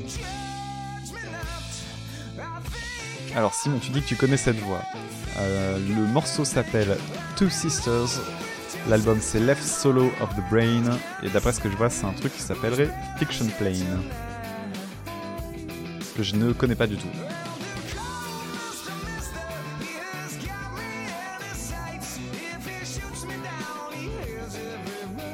Alors c'est le genre de morceau euh, de groupe que j'ai du mal à écouter euh, personnellement. C'est le fils de Sting. Oh C'est marrant parce que on pourrait, euh, je vois, euh, je suis pas sûr qu'il y ait des modifs euh, génétiques pour avoir une proximité de voix, mais il y a un petit truc. Hein.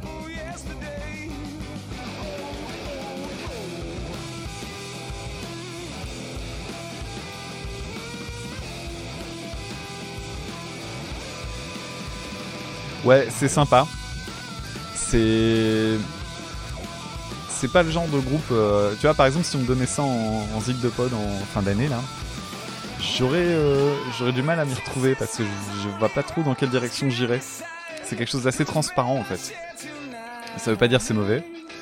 Euh, chacun est en droit d'aimer ce qu'il veut, etc. Mais moi j'ai du mal à, y trouver le petit plus qui, qui pourrait en faire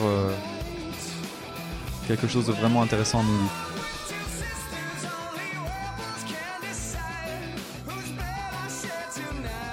Pas désagréable, mais c'est tout. Dur le mot transparent, j'en suis désolé. Et puis là, il est, il est 22h30, alors du coup, euh, je fatigue et mon filtre, euh, mon filtre se fait la malle.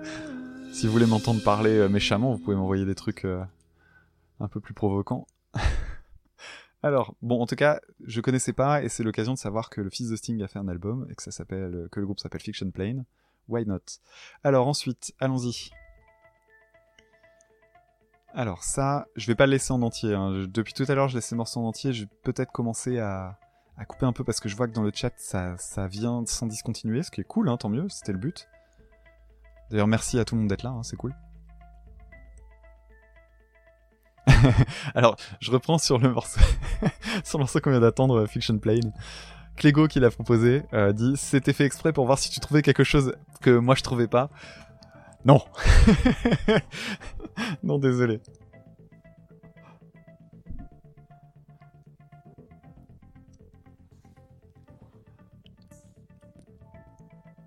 Alors, donc là, on est sur un groupe français, d'après ce que je lis dans le chat, Ezekiel. Alors d'ailleurs, c'est pas le seul groupe à s'appeler Ezekiel, euh, à mon avis. Peut-être euh, est-ce pour ça que le Ezekiel s'écrit avec un E, euh, avec un 3 à la place du E. Parce qu'il me semble bien qu'Ezekiel, c'est aussi un autre groupe, et en plus, je crois même que c'est de l'électro aussi. Là, pour l'instant, on a de l'électro.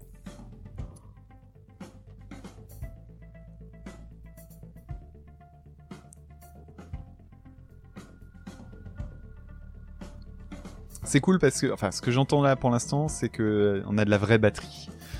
Et de la vraie batterie dans la musique électronique, c'est quand même sympa. Alors la question c'est est-ce que c'est vraiment de la musique électronique ou non? Parce que euh, on pourrait se retrouver avec un groupe de prog euh, à la Leprous qui va nous mettre d'un seul coup euh, des, trucs de rock et tout ça, mais c'est oui c'est bien de l'électro, d'accord. Bah c'est une bonne idée d'utiliser de la batterie, de la vraie batterie. D'ailleurs les violons aussi, hein, sont pas des c'est pas des VST ça. Alors ok. Bon là clairement, si moi je me retrouvais avec ce genre de morceau en voyant Zip euh, en deux secondes je sais quel serait mon axe. Euh, mon axe en fait ce serait de partir sur euh, la, production de la musique électronique les trois quarts du temps. Et les trois quarts du temps, la musique électronique est produite avec l'utilisation de VST, donc c'est en fait des instruments, des instruments virtuels. Parce que le principe c'est que donc, euh, alors je l'ai pas là, mais euh, j'y penserai peut-être pour la prochaine fois. Avec un synthé, on peut faire énormément de choses parce que euh, on envoie un signal donc en MIDI dans l'ordinateur qui va ensuite traiter le son et selon ce qu'on met à la sortie, on va pouvoir obtenir un son de violon, un son de son trompette, peu importe. Et il y a des instruments en fait qui sont très facilement qui sont très facilement simulables en fait. Il y a des, des, VST qui sont saisissants de réalisme et qui font qu'on n'arrive même pas à reconnaître euh, ce qui a été fait euh, avec euh, un VST ou avec un ou avec un avec un véritable instrument. Et pourquoi? Bah Parce que simplement parce que les, la plupart des VST en fait sont faits en prenant des en prenant en fait des, des, des samples existants qui sont enregistrés par des musiciens professionnels et auxquels en plus on va demander de varier l'intensité, etc. Euh, alors euh, Simon parle par exemple dans le chat euh, d'un pack du batteur de périphérie. Le, les packs de batterie par exemple sont connus pour ça, c'est-à-dire qu'on va demander au batteur de s'installer dans un coin et puis de faire, bah voilà, tu vas frapper sur ta caisse claire et tu vas frapper de euh, 40 façons différentes en plaçant les micros à droite à gauche et en fait on se retrouve avec des banques de sons colossales. Et ce qui va permettre en fait, c'est très complexe à faire derrière son ordinateur. En fait, ce serait beaucoup plus simple d'avoir un vrai batteur, mais tout le monde ne peut pas le faire. Et euh, donc on va simplement pouvoir euh, simuler une batterie en, en écrivant un peu ce qu'on veut, même des trucs qui sont absolument infaisables à la main, euh, ce qui serait infaisable en réel. Et on va pouvoir euh, transformer ça et faire une piste euh, qui est tout à fait naturelle en fait, parce que simplement ce qu'on utilise, bah oui, c'est du, euh, ce sera du vrai. Alors oui, on parle de Easy Drummer, c'est un de ces packs. Et sachant que moi, la référence que j'ai en tête toujours, tout à l'heure, Simon parlait de périphérie, moi, celui que j'ai en tête toujours, c'est le, morceau High de Meshuga, euh, qui est donc euh, un EP, en fait, c'est un morceau de 21, de 21 minutes, si je dis pas de conneries, et en fait, tout le morceau repose sur le fait que les 4 premières minutes sont un... C'est en fait une boucle sur un seul accord, et c'est purement rythmique, et pendant 4 minutes, il n'y a aucune boucle. C'est-à-dire qu'en fait, euh, c'est clairement une prouesse de studio, euh, les musiciens l'ont jamais rejoué euh, après. Euh, et d'ailleurs, le truc intéressant, c'est que je me suis rendu compte plus tard que la batterie n'avait pas été enregistrée par le batteur. La batterie, en fait, elle a été faite à partir de euh, des, samples que lui avait euh, enregistrés pour euh, composer un en fait un pack de batterie. Et euh, sa, piste de batterie a, été- faite entièrement par lui, mais euh, par ordinateur. Et euh, c'est un, un truc qui est, vraiment assez fascinant. Et il y a des instruments qu'on peut simuler, d'autres non. Et euh, le violon est simulé, enfin, tous les instruments sont simulés euh, aujourd'hui, euh, on peut absolument tout trouver. Mais il y a des, il y a des choses, il y a des aspérités qu'on aura du mal à singer en fait. Et dans le violon, il y a tellement de facteurs, de paramètres euh, pour euh, une seule note que c'est très difficile de simuler efficacement un violon. Euh, entre le vibrato, la touche du doigt, le, fait, le, mouvement de l'archet, même une note de guitare en fait. Une note de guitare, rien que ça, c'est extrêmement complexe à simuler. Et puis il y a des choses que les ordinateurs peuvent pas tout à fait faire, par exemple. Il y a ce qu'on appelle le timbre. Alors le timbre, c'est quoi? En fait, on peut jouer une note avec euh, de différentes façons. Alors je vais couper euh, le son d'Ezekiel. C'est très très beau. Hein. Je vais me garder ça de côté, mais c'est joli. Je vois qu'il reste deux minutes, mais je vais l'interrompre. Désolé, hein. Euh, mais c'est très très beau. Je vais réécouter ça euh, un petit peu plus tard. Euh, je parlais de timbre. Si je reprends ma guitare, par exemple, cette note, je vais vous faire je vais jouer un petit truc qui est l'intro d'un morceau de Psycup que j'ai, enfin d'un album de Psycup que j'aime beaucoup. Alors je vais jouer avec un ton plus haut que ce qui est joué normalement. Alors ça commence.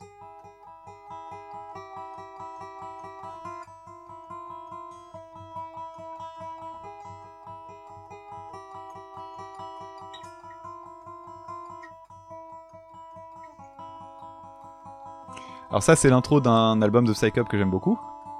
Et pourquoi je joue ce passage là Parce que il y a ça.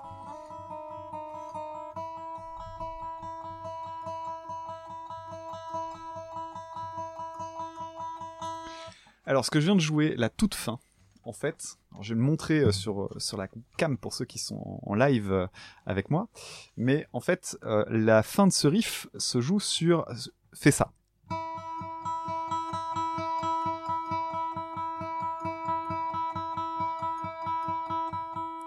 Et ce qui se passe, ben, c'est simplement que c'est la même note. Les deux sont une, sont un mi, sont les deux notes que je joue parce qu'en fait, moi, je considère qu'il y a deux notes. En réalité, c'est un mi aigu et c'est un mi aigu exactement la même octave. Simplement, ils n'ont pas le même timbre. Alors, pour quelle raison? Parce qu'il y en a un qui est frété, c'est-à-dire qu'en fait, je vais mettre mon doigt sur la corde de si dans la cinquième case et ça a donné ça. Tandis que l'autre est joué sur une corde à vide qui est exactement la même note. Simplement, sa façon de vibrer est pas tout à fait la même, parce que simplement c'est une corde à vide. Donc en fait, il y a aucun mou, il y a, rien qui gêne sa vibration. Donc elle a une, vibration qui est plus longue, hein, puisque joue euh, ma corde euh, sonne du bas de la du bas du manche jusqu'au haut du manche, tandis que là, la note que je joue ici. Elle va euh, avoir une vibration moins longue, moins étendue, hein, puisqu'elle va partir de la cinquième case. Et ce qui va se passer, c'est qu'on va avoir un, changement de type de sonorité. C'est pas forcément facile à capter, et j'imagine que là, avec le micro, puisque j'ai pas de retour, ça va être encore plus difficile, mais je vais vous le refaire. L'idée, c'est ça. Et là, on a deux notes différentes. Et dans le riff de Psycup, ce qui se passe, c'est, qu'on joue avec les deux en faisant ça. Donc on fait la première, la deuxième, la première, la deuxième, et après trois fois la deuxième. Donc là, je fais si, mi, si, mi, en termes de nom de corde. Hein. Si, mi, si, mi, si, mi, mi, mi, si, mi, si, mi, si, mi, mi, mi. Et ça, c'est des questions de timbre. Et donc, ça rend certains instruments très pénibles à simuler. Euh, tant et si bien que ça devient juste insupportable de s'emmerder à les simuler. Et qu'il est beaucoup plus simple de faire appel à des musiciens euh, réels pour, euh, pour prendre les sons. Simplement, bon, bah, ça coûte du pognon. Hein. C'est surtout ça le truc. Et donc, dans ce qu'on a entendu tout à l'heure d'Ezekiel, euh, ce qui est chouette, c'est qu'en fait, on avait que des vrais instruments. Et ça, c'est ça, c'est quelque chose qui est chouette, quoi. Quand on a de la musique électro, mais qui en fait est pas si électro que ça. hein. Il y, a, y a, y a une base électro parce qu'on va avoir euh, des, des nappes de synthé, des choses comme ça. Mais en fait, on a de la musique très acoustique. C'est très très chouette. Voilà, voilà. Alors, qu'est-ce qu'on a d'autre? Euh, Et dans le chat, je suis content de voir qu'il y a une longue discussion qui est en train de se lancer sur les, B, sur les VST, les batteries MIDI. Euh, du coup, je vais pas résister. euh, je vais prendre juste deux petites secondes pour vous faire écouter ce, cette joie qui est l'intro de High de Meshuga. vous allez adorer ça. Et vous allez voir, donc la batterie que vous allez entendre, en fait, n'a pas été jouée par un vrai batteur. Elle a été jouée uniquement avec des VST. Alors, je vais vous le monter un peu.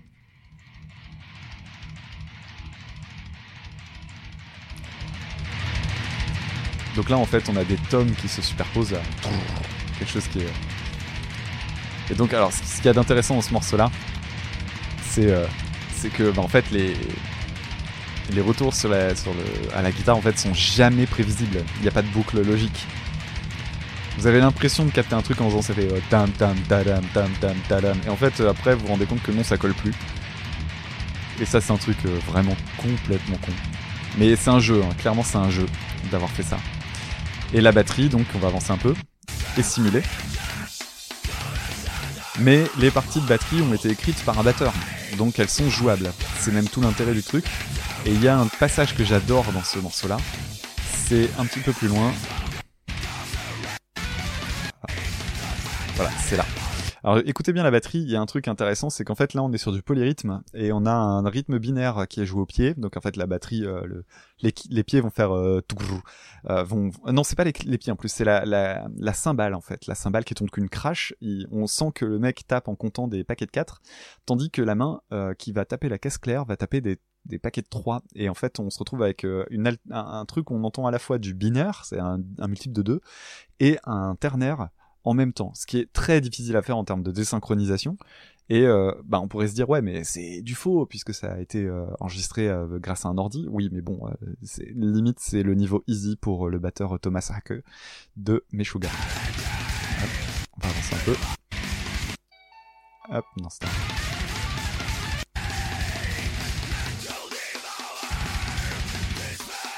Voilà, moi ça je trouve ça fascinant.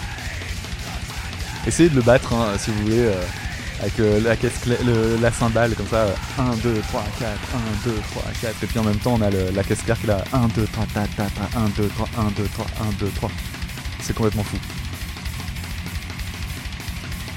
Voilà et donc ça c'est euh, ça c'est du VST mais euh, la production musicale aujourd'hui est telle que en fait il y a énormément de choses qui sont VST et personne ne s'en rend compte hein. c'est aussi simple que ça. Les les chœurs chez Rammstein euh, par exemple euh, quand vous entendez euh, certains morceaux de Rise Rise, etc., vous entendez des chœurs, bah il y a pas de chœur. C'est, c'est, on a enregistré euh, juste deux notes et puis après c'est faux synthé. Il y avait d'ailleurs eu un, un, reportage sur euh, pour Arte euh, dans lequel on les voyait en fait enregistrer en studio et on les voyait jouer au synthé leur truc. c'était, c'était intéressant. Alors on y retourne dans les propositions que j'ai eues. Donc Ezekiel c'est fait. Ensuite, chose promise, chose due. Alors, qu'est-ce qui m'a envoyé quelque chose qui se dit chose promise, chose due? Manifestez-vous, monsieur ou madame, s'il vous plaît. Hop, on va baisser un peu. Vous me dites toujours hein, si le volume est trop bas ou trop haut. Oh Ok. Bah, ça c'est Werner, je crois, qui me l'a envoyé.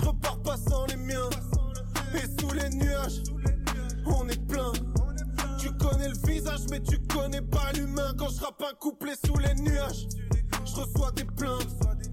Pris le ciel pour pas m'écarter du bien. Au-dessus des nuages, soleil plein. J'ai la fusée, mais je repars pas sans les miens. Je suis dans Paris Sud sur les maréchaux. Derrière moi, y a Alors, Je de contextualise un peu. Je vais baisser un peu parce que moi je l'ai un peu fort. Les... Alors, Werner, euh, on a eu une longue conversation hier puisque pour euh, une vidéo qu'il va faire euh, sur sa chaîne, on a parlé de, on a parlé de rap. Alors, tu peux me dire qui, est derrière cette production, s'il te plaît? On me dit Necfeu dans le dans chat, mais j'en ai aucune certitude. Et donc on a parlé de, rap et en fait j'ai beaucoup de mal à, à écouter. D'accord, c'est Necfeu. Euh, j'ai beaucoup de, de mal à me mettre au rap en fait euh, et à certains types de rap. Alors déjà là clairement moi en termes d'instru c'est quelque chose qui me parle mais tellement pas. Déjà je déteste euh, le rap actuel qui joue uniquement sur les sur les cymbales en fait sur les vous entendez tous ces petits euh, qui sont derrière. Euh, c'est une façon qu'on a aujourd'hui de, de traiter le rythme et qui, qui est juste le truc le plus transparent du monde. Moi, c'est un truc qui vraiment m'emmerde. Euh, pour vous le dire simplement, si là je fais euh, depuis quelques mois, je, je m'entraîne à travailler sur euh, FL Studio, j'en ai beaucoup parlé.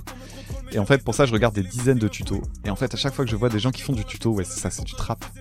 Euh, les dizaines de tutos que je regarde, en fait, tous les mecs se font chier à faire des instrus, tu vois, qui passent du temps dessus. Et en fait, tout est absolument identique. Et pourquoi? Parce qu'en fait, ils partent tous sur les mêmes principes et sur les mêmes sonorités. Et là, moi, ce que j'entends, c'est juste. Oh putain, c'est ça, ok. Euh, C'est-à-dire que le mec il peut raconter ce qu'il veut, son instrumental m'intéresse pas. Et, et là, je, mode, mode vieux con activé.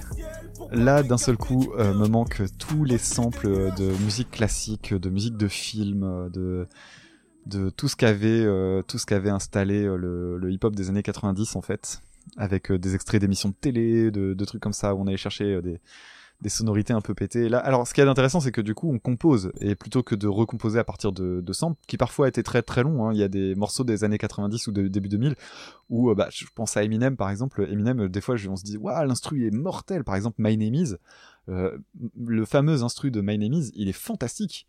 Mais en fait, c'est une boucle qui est pompée sur un truc. C'est-à-dire qu'il y a zéro composition. Et le truc que nous, on adore tous, en fait, c'est un truc qui vient d'un, qui a été, mais entièrement pris et qui a pas été manipulé. Tout à l'heure, on parlait de samples euh, avec euh, Carvan Palace et Prodigy qui prenaient des micro-bouts de une ou, ou de, une demi-seconde. Et là, en fait, euh, purée, on se retrouve avec des, des trucs qui sont, mais genre une minute de sample. Là, ici, ce que je peux retrouver, ce que je peux au moins donner au rap actuel, et notamment dans la trap, c'est que bon, on a de la composition. On part pas sur du sample pur et dur, on va composer des trucs. Alors, ça casse pas toujours trois pattes à un canard, mais au moins on compose. Après, est-ce qu'on compose vraiment bien? Je suis pas sûr. Là, je suis désolé Werner, je voulais faire attention aux paroles, et puis en fait, je suis parti dans autre chose. Mais euh, autre autre élément euh, qui qui fait que qu'on en a parlé. Donc euh, Werner m'a invité à parler de, de pop avec lui. On a eu une longue conversation d'une grosse heure hier, qu'il a enregistrée, qui mettra sans doute à disposition si ça vous intéresse. Et dedans, en fait, euh, on a on a parlé de rap. Et c'est vrai, je lis dans le chat quelqu'un qui dit la trappe a tué le rap actuel. J'ai un ami, un collègue qui euh, écoute du rap et avec qui on discute beaucoup. J'essaie de choper des petits trucs un peu par lui parce que j'ai besoin d'un filtre en fait, simplement parce que j'ai des goûts assez particuliers. Puis en plus, j'ai des codes moraux et éthiques euh, que vous connaissez, donc j'ai toujours très très peu envie de me confronter à certains artistes. Et le et lui, c'est vrai, c'est ce qu'il dit. La trappe a tué le rap. Et, et je crois comprendre. Alors après, je vois que ça réagit. J'ai lâché le rap en 2002-2003. Euh, ouais, il y a peut-être aussi une question d'âge en fait. Hein, c'est con, mais euh, le rap actuel euh, deviendra du classique. Qu'on en fasse, on en fera ce qu'on veut. Hein.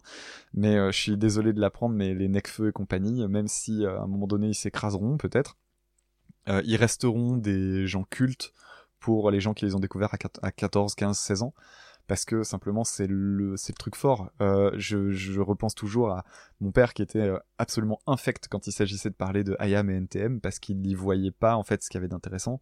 Et euh, pour les gens de sa génération, je vois au fait quel était son, son biais de lecture.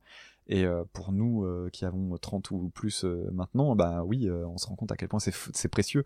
Là, l'instru m'intéressait pas. Par contre, le flow était cool, ça faut le reconnaître. La question c'est qu'est-ce qu'est Necfeu Et là, clairement, j'en viens à la conversation que j'ai eue avec avec Werner hier. Euh, je vois beaucoup de gens défendre le rap bec et ongle dès qu'il s'agit, par exemple, dans la presse, de dire oui, mais regardez, on résume le rap comme étant un truc misogyne et bling bling, alors que c'est plus, euh, c'est c'est plus, euh, c'est mieux fait que ça. Necfeu est peut-être un très bon parolier, je sais pas. Je, vais, je, regarderai avec attention.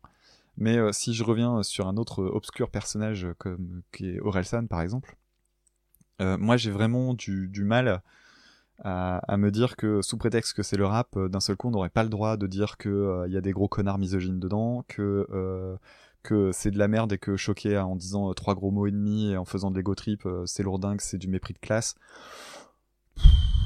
Est-ce qu'on peut aller un peu plus loin que ça? Euh, On peut aussi avoir des, critères qui sont tout à fait entendables. Hein. Je, parlais avec Werner hier, par exemple, de cette fameuse critique qu'on fait souvent au métal. Le métal, c'est les gens qui gueulent. C'est vrai que c'est limité comme vision, mais c'est aussi une réalité. Je suis désolé, hein. moi pour écouter beaucoup de métal, oui, le métal c'est quelque chose qui gueule.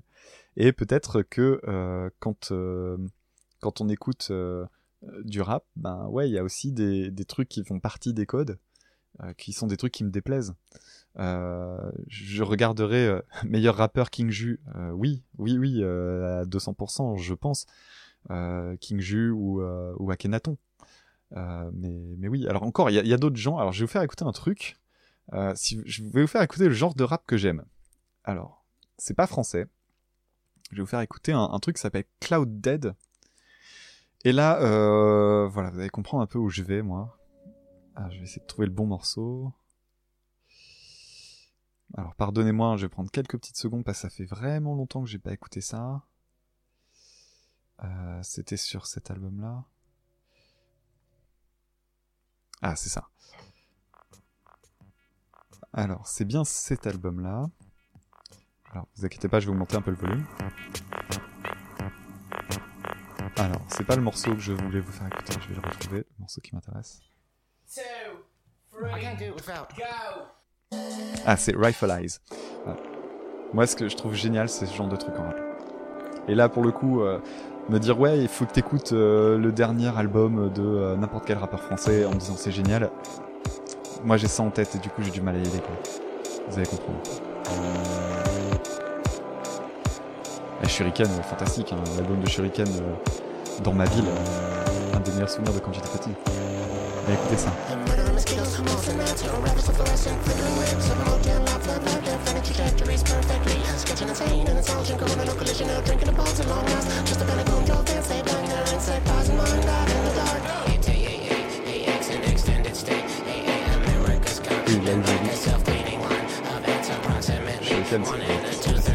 Donc ça, c'est un groupe qui s'appelle Cloud Dead.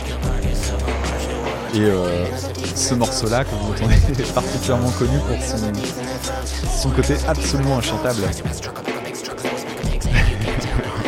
tu me demandes si c'est Scatman. Non, il y a des paroles. Et même quand tu les as scientifiques, c'est très difficile à suivre. Moi ça, c'est, euh, ça je trouve ça cool parce qu'il y a à la fois un flow qui est super rapide et intéressant, on a des voix assez différentes, qui peuvent même être, euh, qui peuvent pas forcément plaire à tout le monde. Hein. La voix dans les aigus, je suis pas certain qu'elle plaira à tout le monde. Et puis l'instru quoi. Écoutez-moi cet instru. Par rapport à ce qu'on vient d'entendre il y a 5 minutes avec Nekfeu, c'est, c'est quand même autre chose. Après, ça s'adresse pas au même public, c'est pas les mêmes codes. C'est comme euh, foutre un, truc de black metal devant quelqu'un qui écoute euh, du, hard rock, euh, du hard rock à papa. Les codes sont pas les mêmes, on peut pas tout comparer. Mais euh, bah, le fait est que la trappe, moi, c'est un truc que j'apprécie pas. Mais merci Werner en tout cas d'avoir proposé du Nekfeu, hein, ça me permettra. Je réécouterai, je réécouterai. Et je commencerai par celui que tu m'as proposé parce que. je, recommencerai par celui que tu m'as filé parce que bon bah il faut toujours une porte et vaut mieux que la porte ce soit quelqu'un qui l'ait enfoncé à votre place en disant tiens celui-là je le sélectionne. Alors voyons voir un peu ce que j'ai laissé de côté parce que j'ai plus rien dans ma playlist mais en fait c'est parce que j'ai fait sauter des choses. Donc euh, voyons voir. Alors alors j'ai un truc hop ici qui a été envoyé par donc là je suis un peu en retard hein, dans la playlist vous me pardonnez hein, ceux qui m'envoient des trucs là maintenant. Donc là, j'ai Simon qui m'avait envoyé un truc sur euh, YouTube il y a au moins une heure. Pardonne-moi, Simon. Alors Simon, tu aimes bien le chant. Et donc je sais que là, c'est le chant qui te plaît.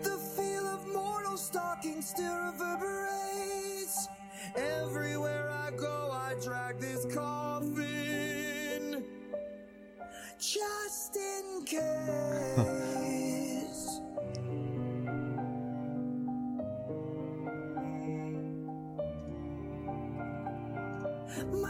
Body's trembling, sends shivers down my spine.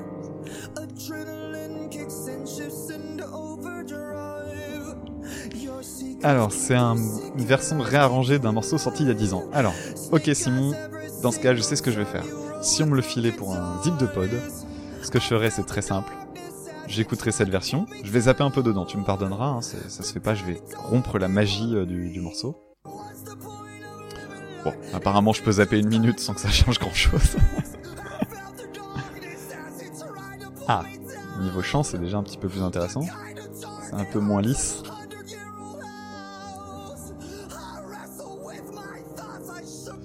Ok. Alors je vais me permettre de couper ça Simon et je vais aller chercher en fait la version d'origine. Histoire de comparer.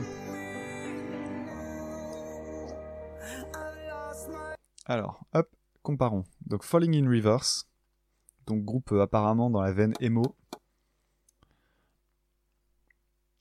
Le genre de truc où il faut pas regarder le clip en même temps parce que ça donne des gros a priori. Après en ce qui me concerne, même euh, au niveau auditif, j'aurais des a priori.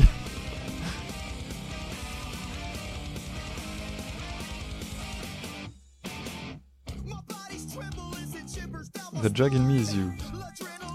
C'est pas le bon morceau, c'est ça que tu me dis Non, c'est ça.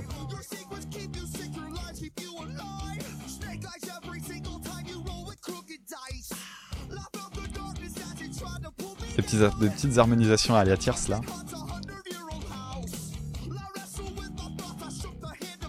Alors ça, ça me plaît. Musicalement, je trouve ça plutôt euh, rythmé en fait. euh.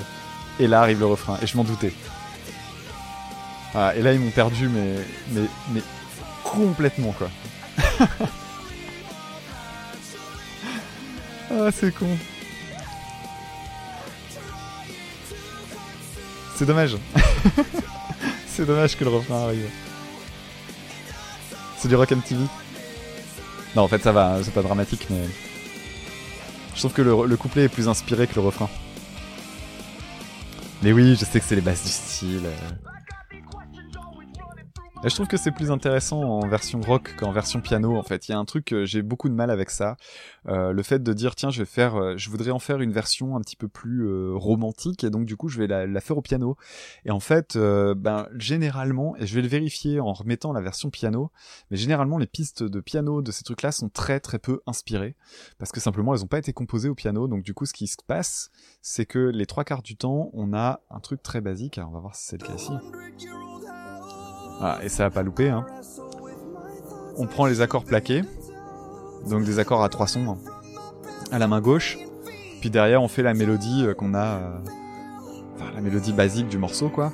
Mais il n'y a pas de a pas de réarrangement, de réorchestration, de le piano hein, a, a certaines contraintes euh, que, euh, enfin, on peut utiliser certaines contraintes du piano euh, qui sont intéressantes, notamment le fait de pouvoir jouer des notes dans toutes les, dans, à la fois dans les très graves, dans les très aigus. Euh, et, là, en fait, le souci d'une version comme ça, c'est que c'est pas, c'est pas, euh, c'est- pas une recomposition. C'est, vois, bon bah, je vais prendre la, je vais prendre et je vais le rejouer. euh.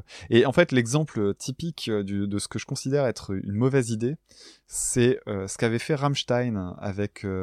alors, je vais revérifier, mais c'était Mein Herzbrennt, qui est une chanson fantastique. Si vous ne connaissez pas Mein Herzbrennt, je vais vous mettre juste l'intro. hein.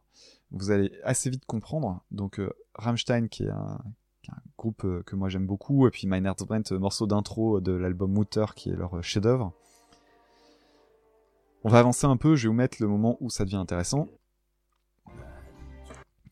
Bien que ce soit intéressant dès le début, hein, mais hop, voilà.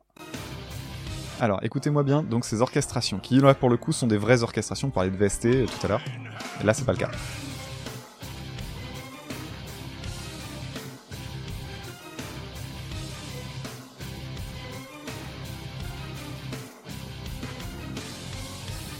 Voyez un peu la tension dramatique qui installe les cordes. C'est saccadé. C'est. Là, il y a un petit truc dans l'harmonie qui, crée une tension. Voilà. Puis là, on a quelque chose de tendu, quoi.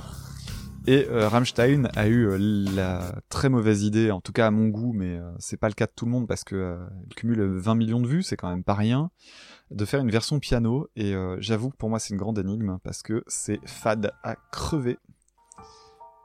Et c'est super cucu. Voilà. Alors, moi, ça. La mélodie est très jolie. hein. Alors, écoutons ce passage.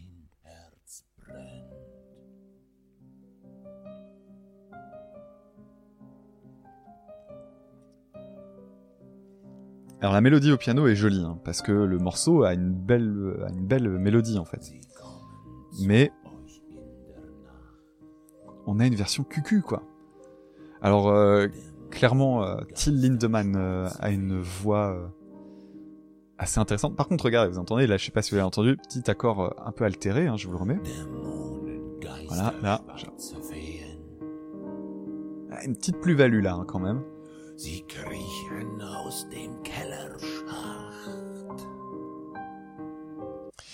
Mais euh, changer les morceaux pour en faire des versions euh, métal, euh, des versions métal refaites au piano, généralement, c'est quand même pas très bien branlé, c'est pas super intéressant. Et là, bah, je suis désolé pour le groupe que tu m'as envoyé, Simon, dont j'ai déjà oublié le nom, mais je trouve pas ça fantastique. Alors, qu'est-ce qu'il y a d'autre? Revenons un peu en arrière. Seconde proposition de Fantôme, Fantôme Opéra. Que m'as-tu envoyé? Manifestez-vous si j'ai oublié un truc. Hein. Et puis après, à un moment, je dirais stop pour les envois de musique. On est déjà à deux heures, Je vous c'est pas mal. Je suis né en 1890. Ce n'est pas d'aujourd'hui. Je suis né ici. Mes parents ont toujours habité ici, mes grands-parents aussi. Exercé. Intro d'une minute qu'on peut virer. J'ai continué jusqu'à. Ouais, mais attends, il est- maréchal. Attends, attends. J'ai exercé le métier de maréchal. J'ai Il était maréchal. Pas nous envoyer du... Rassure-moi, c'est pas politique. ok. Alors revenons un peu en arrière.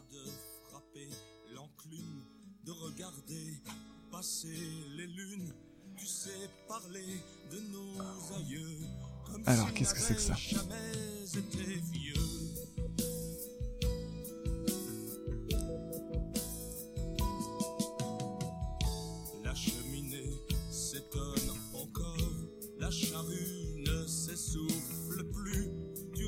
Qu'est-ce que c'est ça Ça fait très 70 euh, dans, la... dans le son.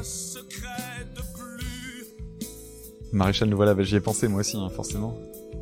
Le mot maréchal, euh, ça évoque soit ça, soit la chanson de Renaud euh, de la statue du maréchal de France. Un groupe français très connu et important. Alors, j'ai ma petite idée. Est-ce qu'on serait pas sur un truc du style magma ou ce genre de choses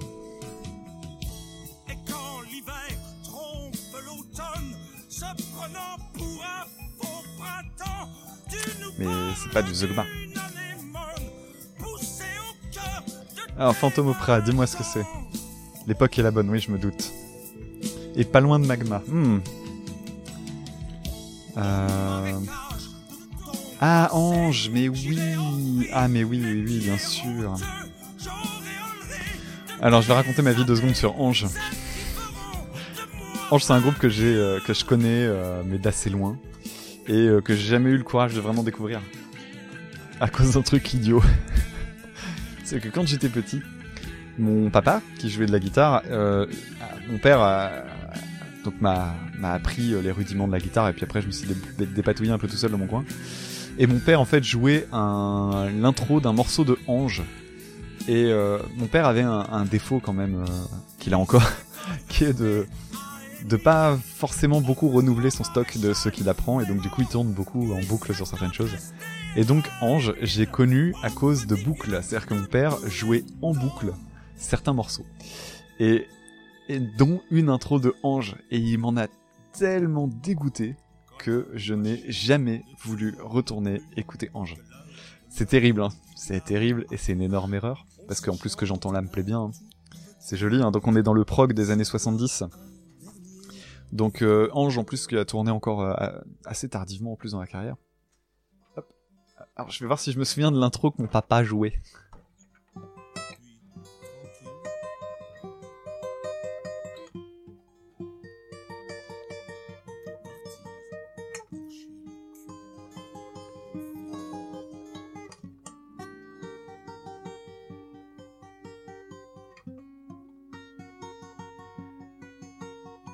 Quelque chose comme ça. C'est ce que c'est ce que jouait mon père. Ça, fait 20 ans que j'ai pas entendu ça ça fait 20 ans que je l'ai pas joué, mais c'est revenu. Euh, et c'était euh, c'est l'intro. Alors euh, ouais, c'est joli, je suis d'accord. hein, je, peux- vais essayer de la refaire rapidement, mais je suis pas sûr que je sois dans la bonne tonalité, soit dit en passant. Je pense que c'était un demi-ton plus bas. Ouais, c'était plus dans cette tonalité-là, donc ça donnait ça.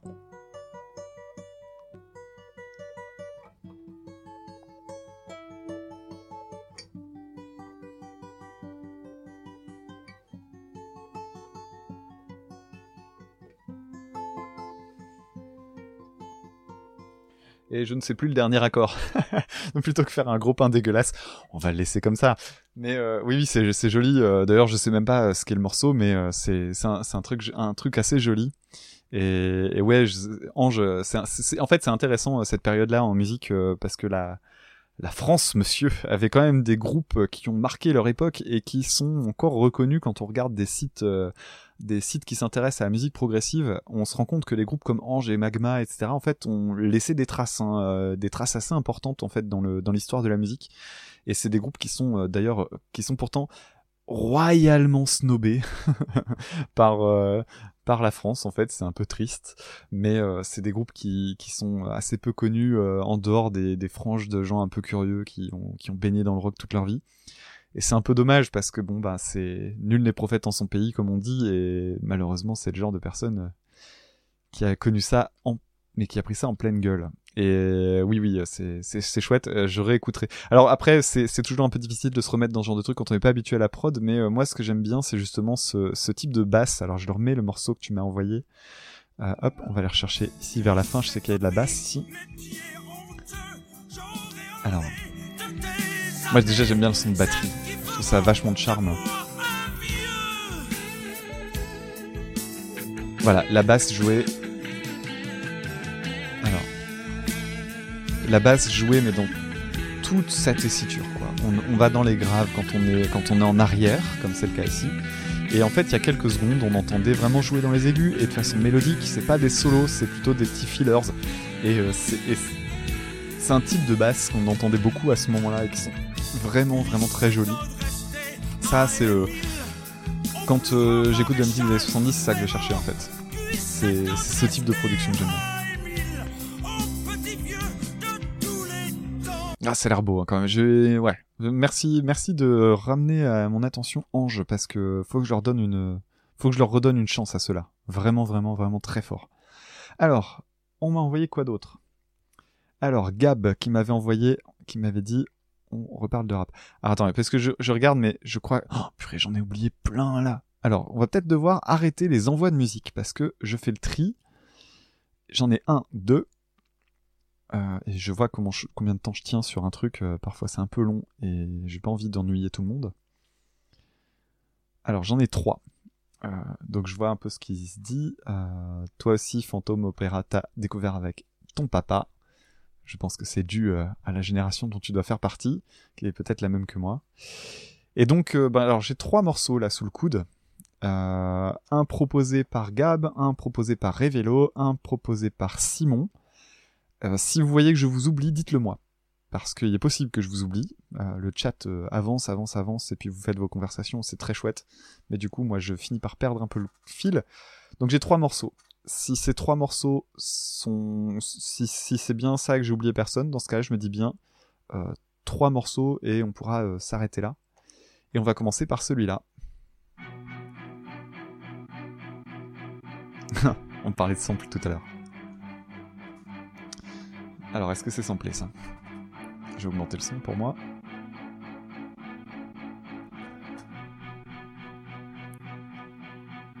Ok, c'est samplé, c'est cuté.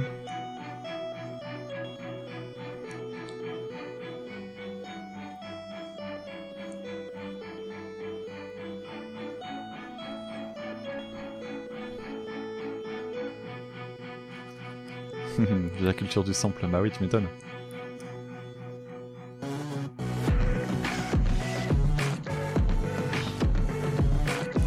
On dirait presque les instrus euh, de Linkin Park quand j'ai arrêté d'écouter. C'est-à-dire après le premier album.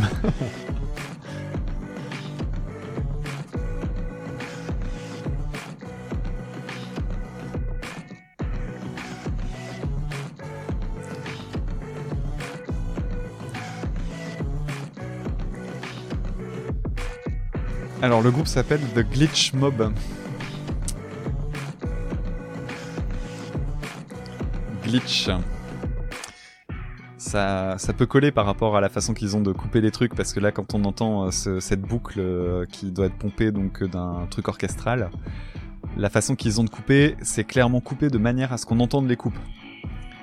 Et ça, c'est un choix artistique, parce que couper ce genre de truc proprement pour faire en sorte qu'on n'entende pas trop les cuts, ça se fait super facilement. Donc le fait de, de cutter comme ça, clairement c'est voulu.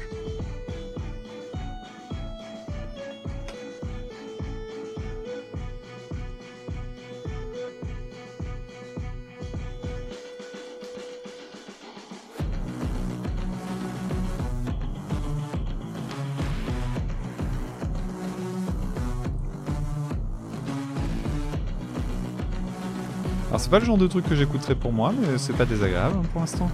Oh putain, c'est connu 17 millions de vues. Eh ben...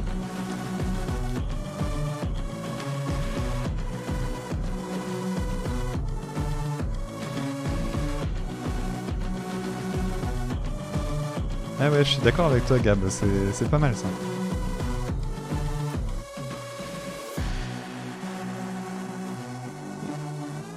Pour l'instant, ils apportent suffisamment de nouveautés à chaque répétition pour faire en sorte que ce soit pas euh, ennuyeux.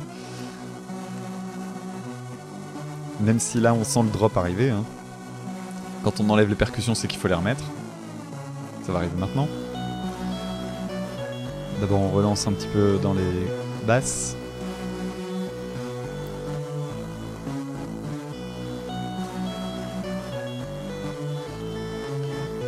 J'ai l'impression que le synthé, on dirait une voix qui a été samplée. Ça va repartir, hein, le morceau ne dure pas 3 minutes, il en dure 6. Je laisserai pas toujours pas tout en entier, je pense, mais. Ah, c'est chouette.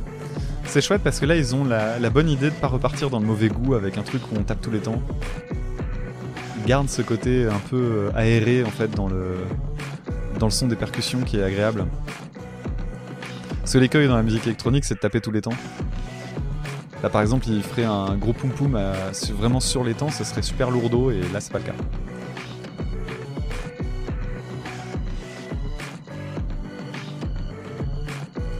Ouais, c'est joli, hein.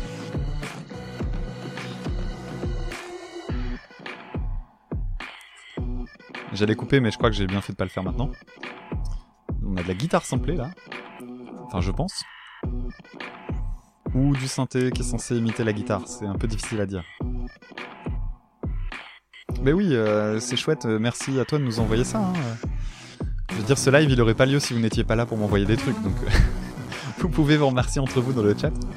Et pour les personnes qui nous écoutent, bah, la prochaine fois, vous viendrez et puis on aura encore plus de trucs. Mais c'est assez varié hein, quand même. Je suis content parce que le, podcast, je l'ai fait aussi pour cette raison-là. C'est que je voulais partager toutes les choses que j'aimais, mais euh, l'idée c'est que maintenant il y, a- des gens qui m'envoient des tas de trucs. Et, euh, et en fait, j'élargis mes horizons. Et ce que je trouve chouette, c'est de me rendre compte que ben, les personnes qui m'écoutent ne sont pas euh, des. Ce que moi je voulais éviter, c'était l'écueil de. je sais que ma famille d'appartenance c'est le rock et le métal, et j'avais absolument tout sauf envie de m'enfermer dans cette famille-là, qui est une famille de merde. Et donc du coup, je voulais vraiment pas me retrouver avec l'étiquette sur le front Metalman. Et, euh, et, et je suis content de voir en fait dans ce genre de d'exercice que bah oui, euh, le, public aussi euh, écoute des trucs très variés. On a quand même, on est passé de trio à ça, en passant par des, des trucs un peu gothiques. c'est assez épatant. J'ai du bol que Giga Music soit pas venu. Je pense qu'ils seront là pour la prochaine. et et j'en serais désolé pour tout le monde. Bon bah en tout cas c'est chouette ce morceau. C'est pas mal de réussir à faire un morceau qui dure 6 minutes 20. Alors je le coupe un peu avant la fin mais 6 minutes 20 sans être chiant. Alors il reste euh, deux morceaux pour ce soir. Euh, on va dire que j'ai clos les propositions. Euh, donc il m'en reste deux et non pas clôturé. hein. D'ailleurs si vous faites du podcast ne dites pas qu'on clôture un épisode. On ne met pas de clôture autour, on clôt. Alors anonymis- anonymisation du rap. Allez, on repart dans le rap grâce à Gab. On verra seulement à la fin s'ils ont d'autres morceaux.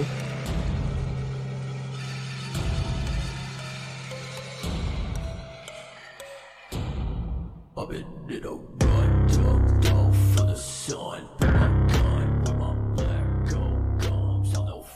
Ça veut passer pour des méchants.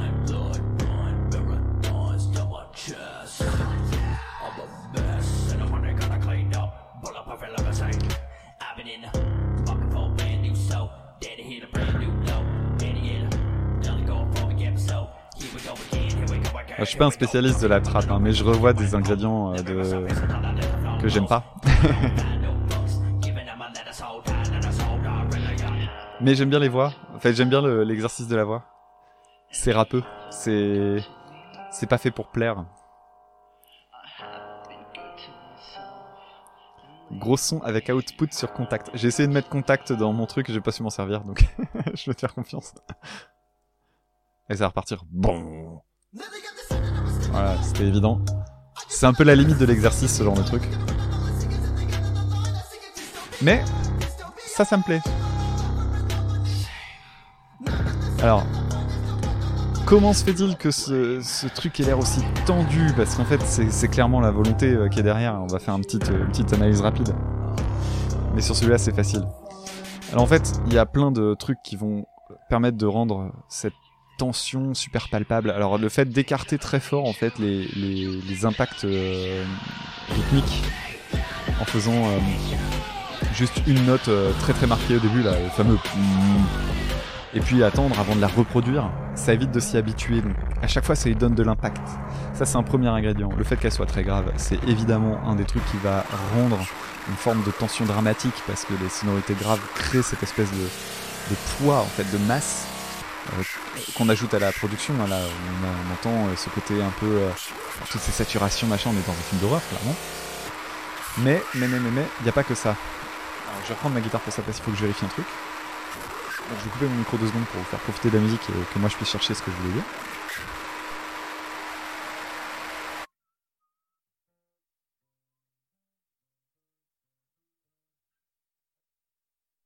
Remets le micro puisque la musique est finie. Mais en fait, ce qui m'intéressait, c'était du côté euh, du. Ce qui, ce qui m'intéressait, moi, c'était du côté euh, de la mélodie, en fait, qu'il y a dès le début dans l'instru. Alors, je vais retourner chercher ça. Moi, ce qui m'intéresse, c'est les trucs dans les aigus.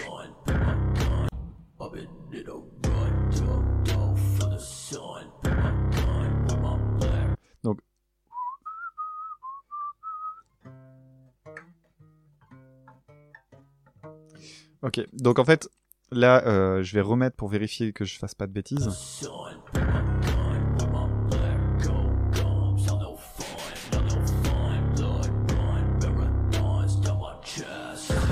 Ah bah c'est marrant. Euh, je sais pas si vous avez écouté euh, l'épisode. Donc le morceau c'est Nihil et ça vient de Ghost Name. Euh, Nihil qui veut dire rien en latin du coup. Donc l'idée c'est on a si vous avez écouté l'épisode sur Stupéflip que j'ai fait récemment en fait on a un, instrument euh, enfin un type d'instrumental une mélodie en fait euh, qui, dont j'ai parlé euh, qui était la gamme octatonique. Alors en fait c'est parce que les quatre notes qui sont sur la mélodie de base c'était ça. Et si on les joue l'une derrière l'autre, on a ça.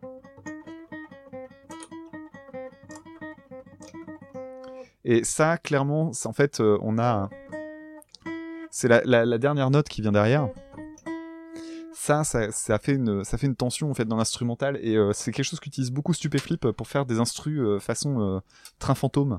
Et c'est con, mais c'est harmonique en fait. Et c'est le genre d'exercice que je trouve intéressant, c'est que on peut, je pourrais, je sais plus quel était le morceau, donc je vais pas perdre de temps à le rechercher.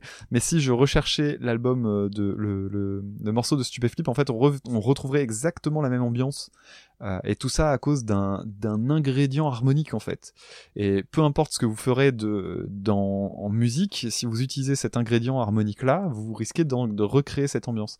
C'est le côté, euh, c'est ce que c'est la raison pour laquelle j'ai fait ce peut-être les monstres, ouais, euh, le peut-être les monstres en live, euh, c'est possible. Et le, le en fait, ce qui- est intéressant, c'est que quand on fait euh, la raison pour laquelle j'ai fait le podcast, c'est aussi d'expliquer que bah ouais, en fait, c'est des briques de Lego. Euh, la musique, euh, il y a des trucs qu'on ressent, qu'on perçoit, et il y a rien de magique. Et euh, le, truc intéressant, bah, c'est que de dire, euh, eh ben ouais, je suis désolé les gens, mais en fait, on peut fabriquer les émotions. Et là, en, clairement, même si les gars, quand ils font de la musique, ils se disent pas, ouais, je vais faire une gamme octatonique comme Stupéflip.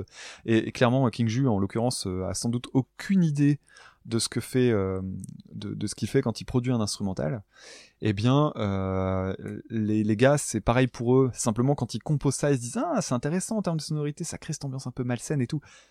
Bah ouais, mais. Mais en fait, euh, c'est super simple. Alors, voyons voir, il nous en reste un. Et merci Gab, hein, du coup, pour la proposition, c'est intéressant. Alors, dans le, chat, ça parle Belgique. Alors, Belgique, ben moi je suis pas loin de la Belgique non plus, les gens. hein. Euh, D'ailleurs, tiens, je vais vous mettre un morceau de Cool Caveman pour faire une petite pause musicale euh, avant le dernier morceau.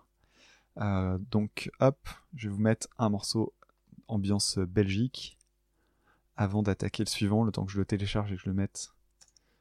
Hop. Voilà.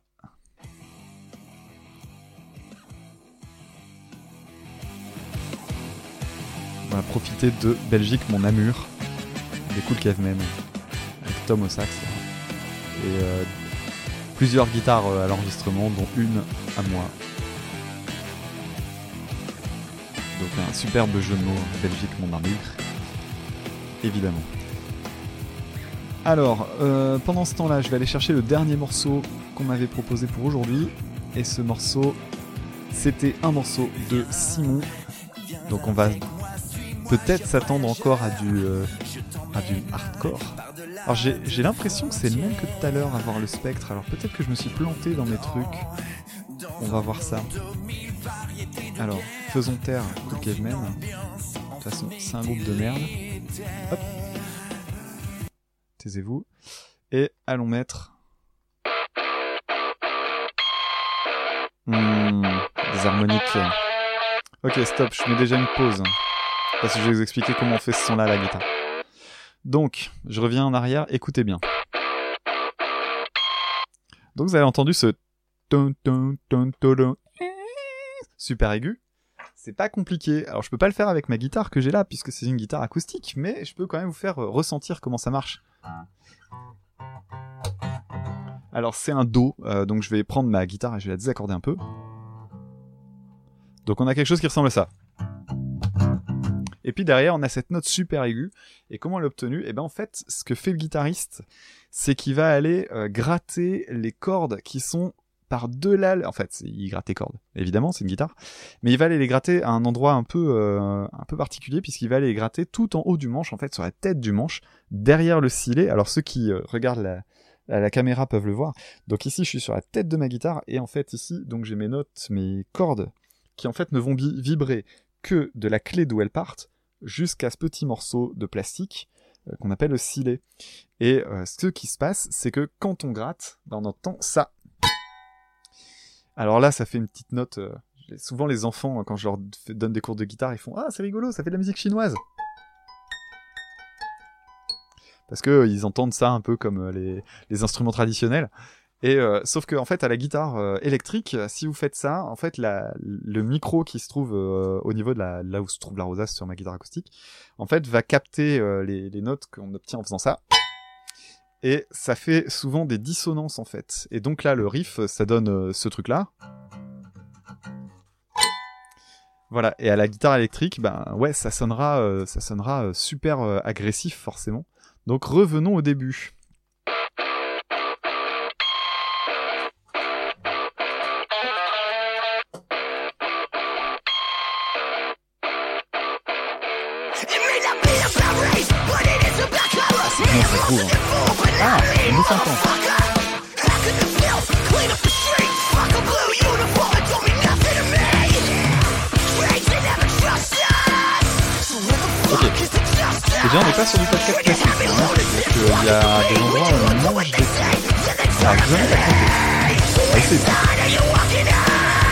Pour compter, c'est facile. Vous écoutez la cymbale. Là, vous avez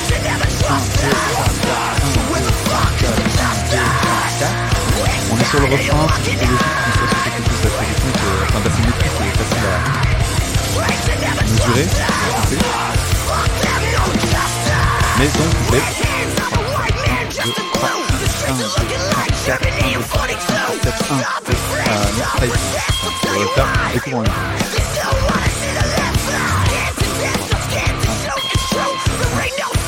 Donc on a une mesure à 4 et une mesure à 3. Donc ça crée une petite surprise, hein, un gros.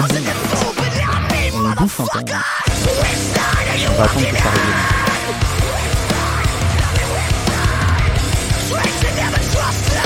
Alors ah, on entend plus.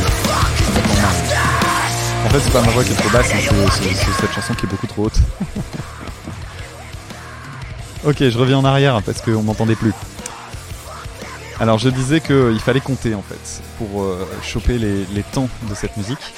Alors pendant le refrain c'est pas le moment parce que le refrain il est pas surprenant, on se retrouve avec euh, un truc qu'on compte par 4. Donc compter par 4, on écoute, on a la cymbale dans l'oreille droite, on entend 1, 2, 3, 4, 1, 2, 3, 4, 1, 2, 3, 4, 1, 2, 3, 4. Ultra basique. Mais au moment des couplets, on a quelque chose d'un peu plus intéressant, j'y reviendrai dans une minute. Voilà. Alors, voyons voir ce qui va se passer pour le break. Ça sent le break où on a divisé le tempo par deux.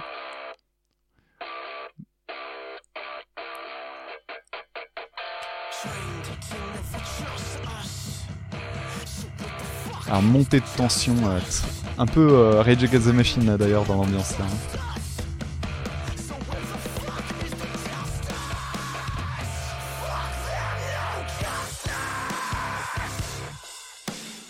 Donc là on a un vrai break de hardcore. hein. On joue sur une corde, sur un, accord en fait. Et tout repose sur la, sur la rythmique en fait qu'on joue et pas sur les, changements de notes, il n'y a pas vraiment de riff. C'est un truc ultra classique euh, dans le, dans le. C'est même un exercice de style en fait euh, maintenant. Donc le morceau c'est Badge and, Badge and a Bullet Part 2. Donc Badge and a Bullet pour euh, les policiers. hein. donc j'imagine que c'est un truc qui dénonce, qui dénonce les violences policières ou quelque chose comme ça. Donc le groupe c'est Stray from the Path. Et le morceau est très cool, mais je vais revenir un peu en arrière parce qu'en fait il a un truc intéressant. C'est euh, sa métrique, euh, donc le fait de devoir euh, compter les temps. Et donc je vais revenir un peu sur le premier, la première fois qu'on entend le couplet. Et en fait, je vais vous prévenir, je vous préviens de ce qu'on va entendre, c'est que donc le refrain, on l'a entendu en comptant par 4, en faisant 1, 2, 3, 4, 1, 2, 3, 4, 1, 2, 3, 4. Là, ce qui va se passer, c'est qu'on va avoir en fait une mesure de 4 temps, puis suivi d'une mesure de 3 temps. Et comme on s'attend à avoir quelque chose de, à 4 temps, parce qu'on est dans quelque chose de très, euh, régulier, et ben ça crée un, petit rebond, une petite surprise. Donc ce qu'il faudra compter, c'est faire 1, 2, 3, 4, 1, 2, 3, 1, 2, 3, 4, 1, 2, 3. Alors en plus, c'est pas euh, tout le temps fait de la même manière, donc on va regarder, on va écouter ça.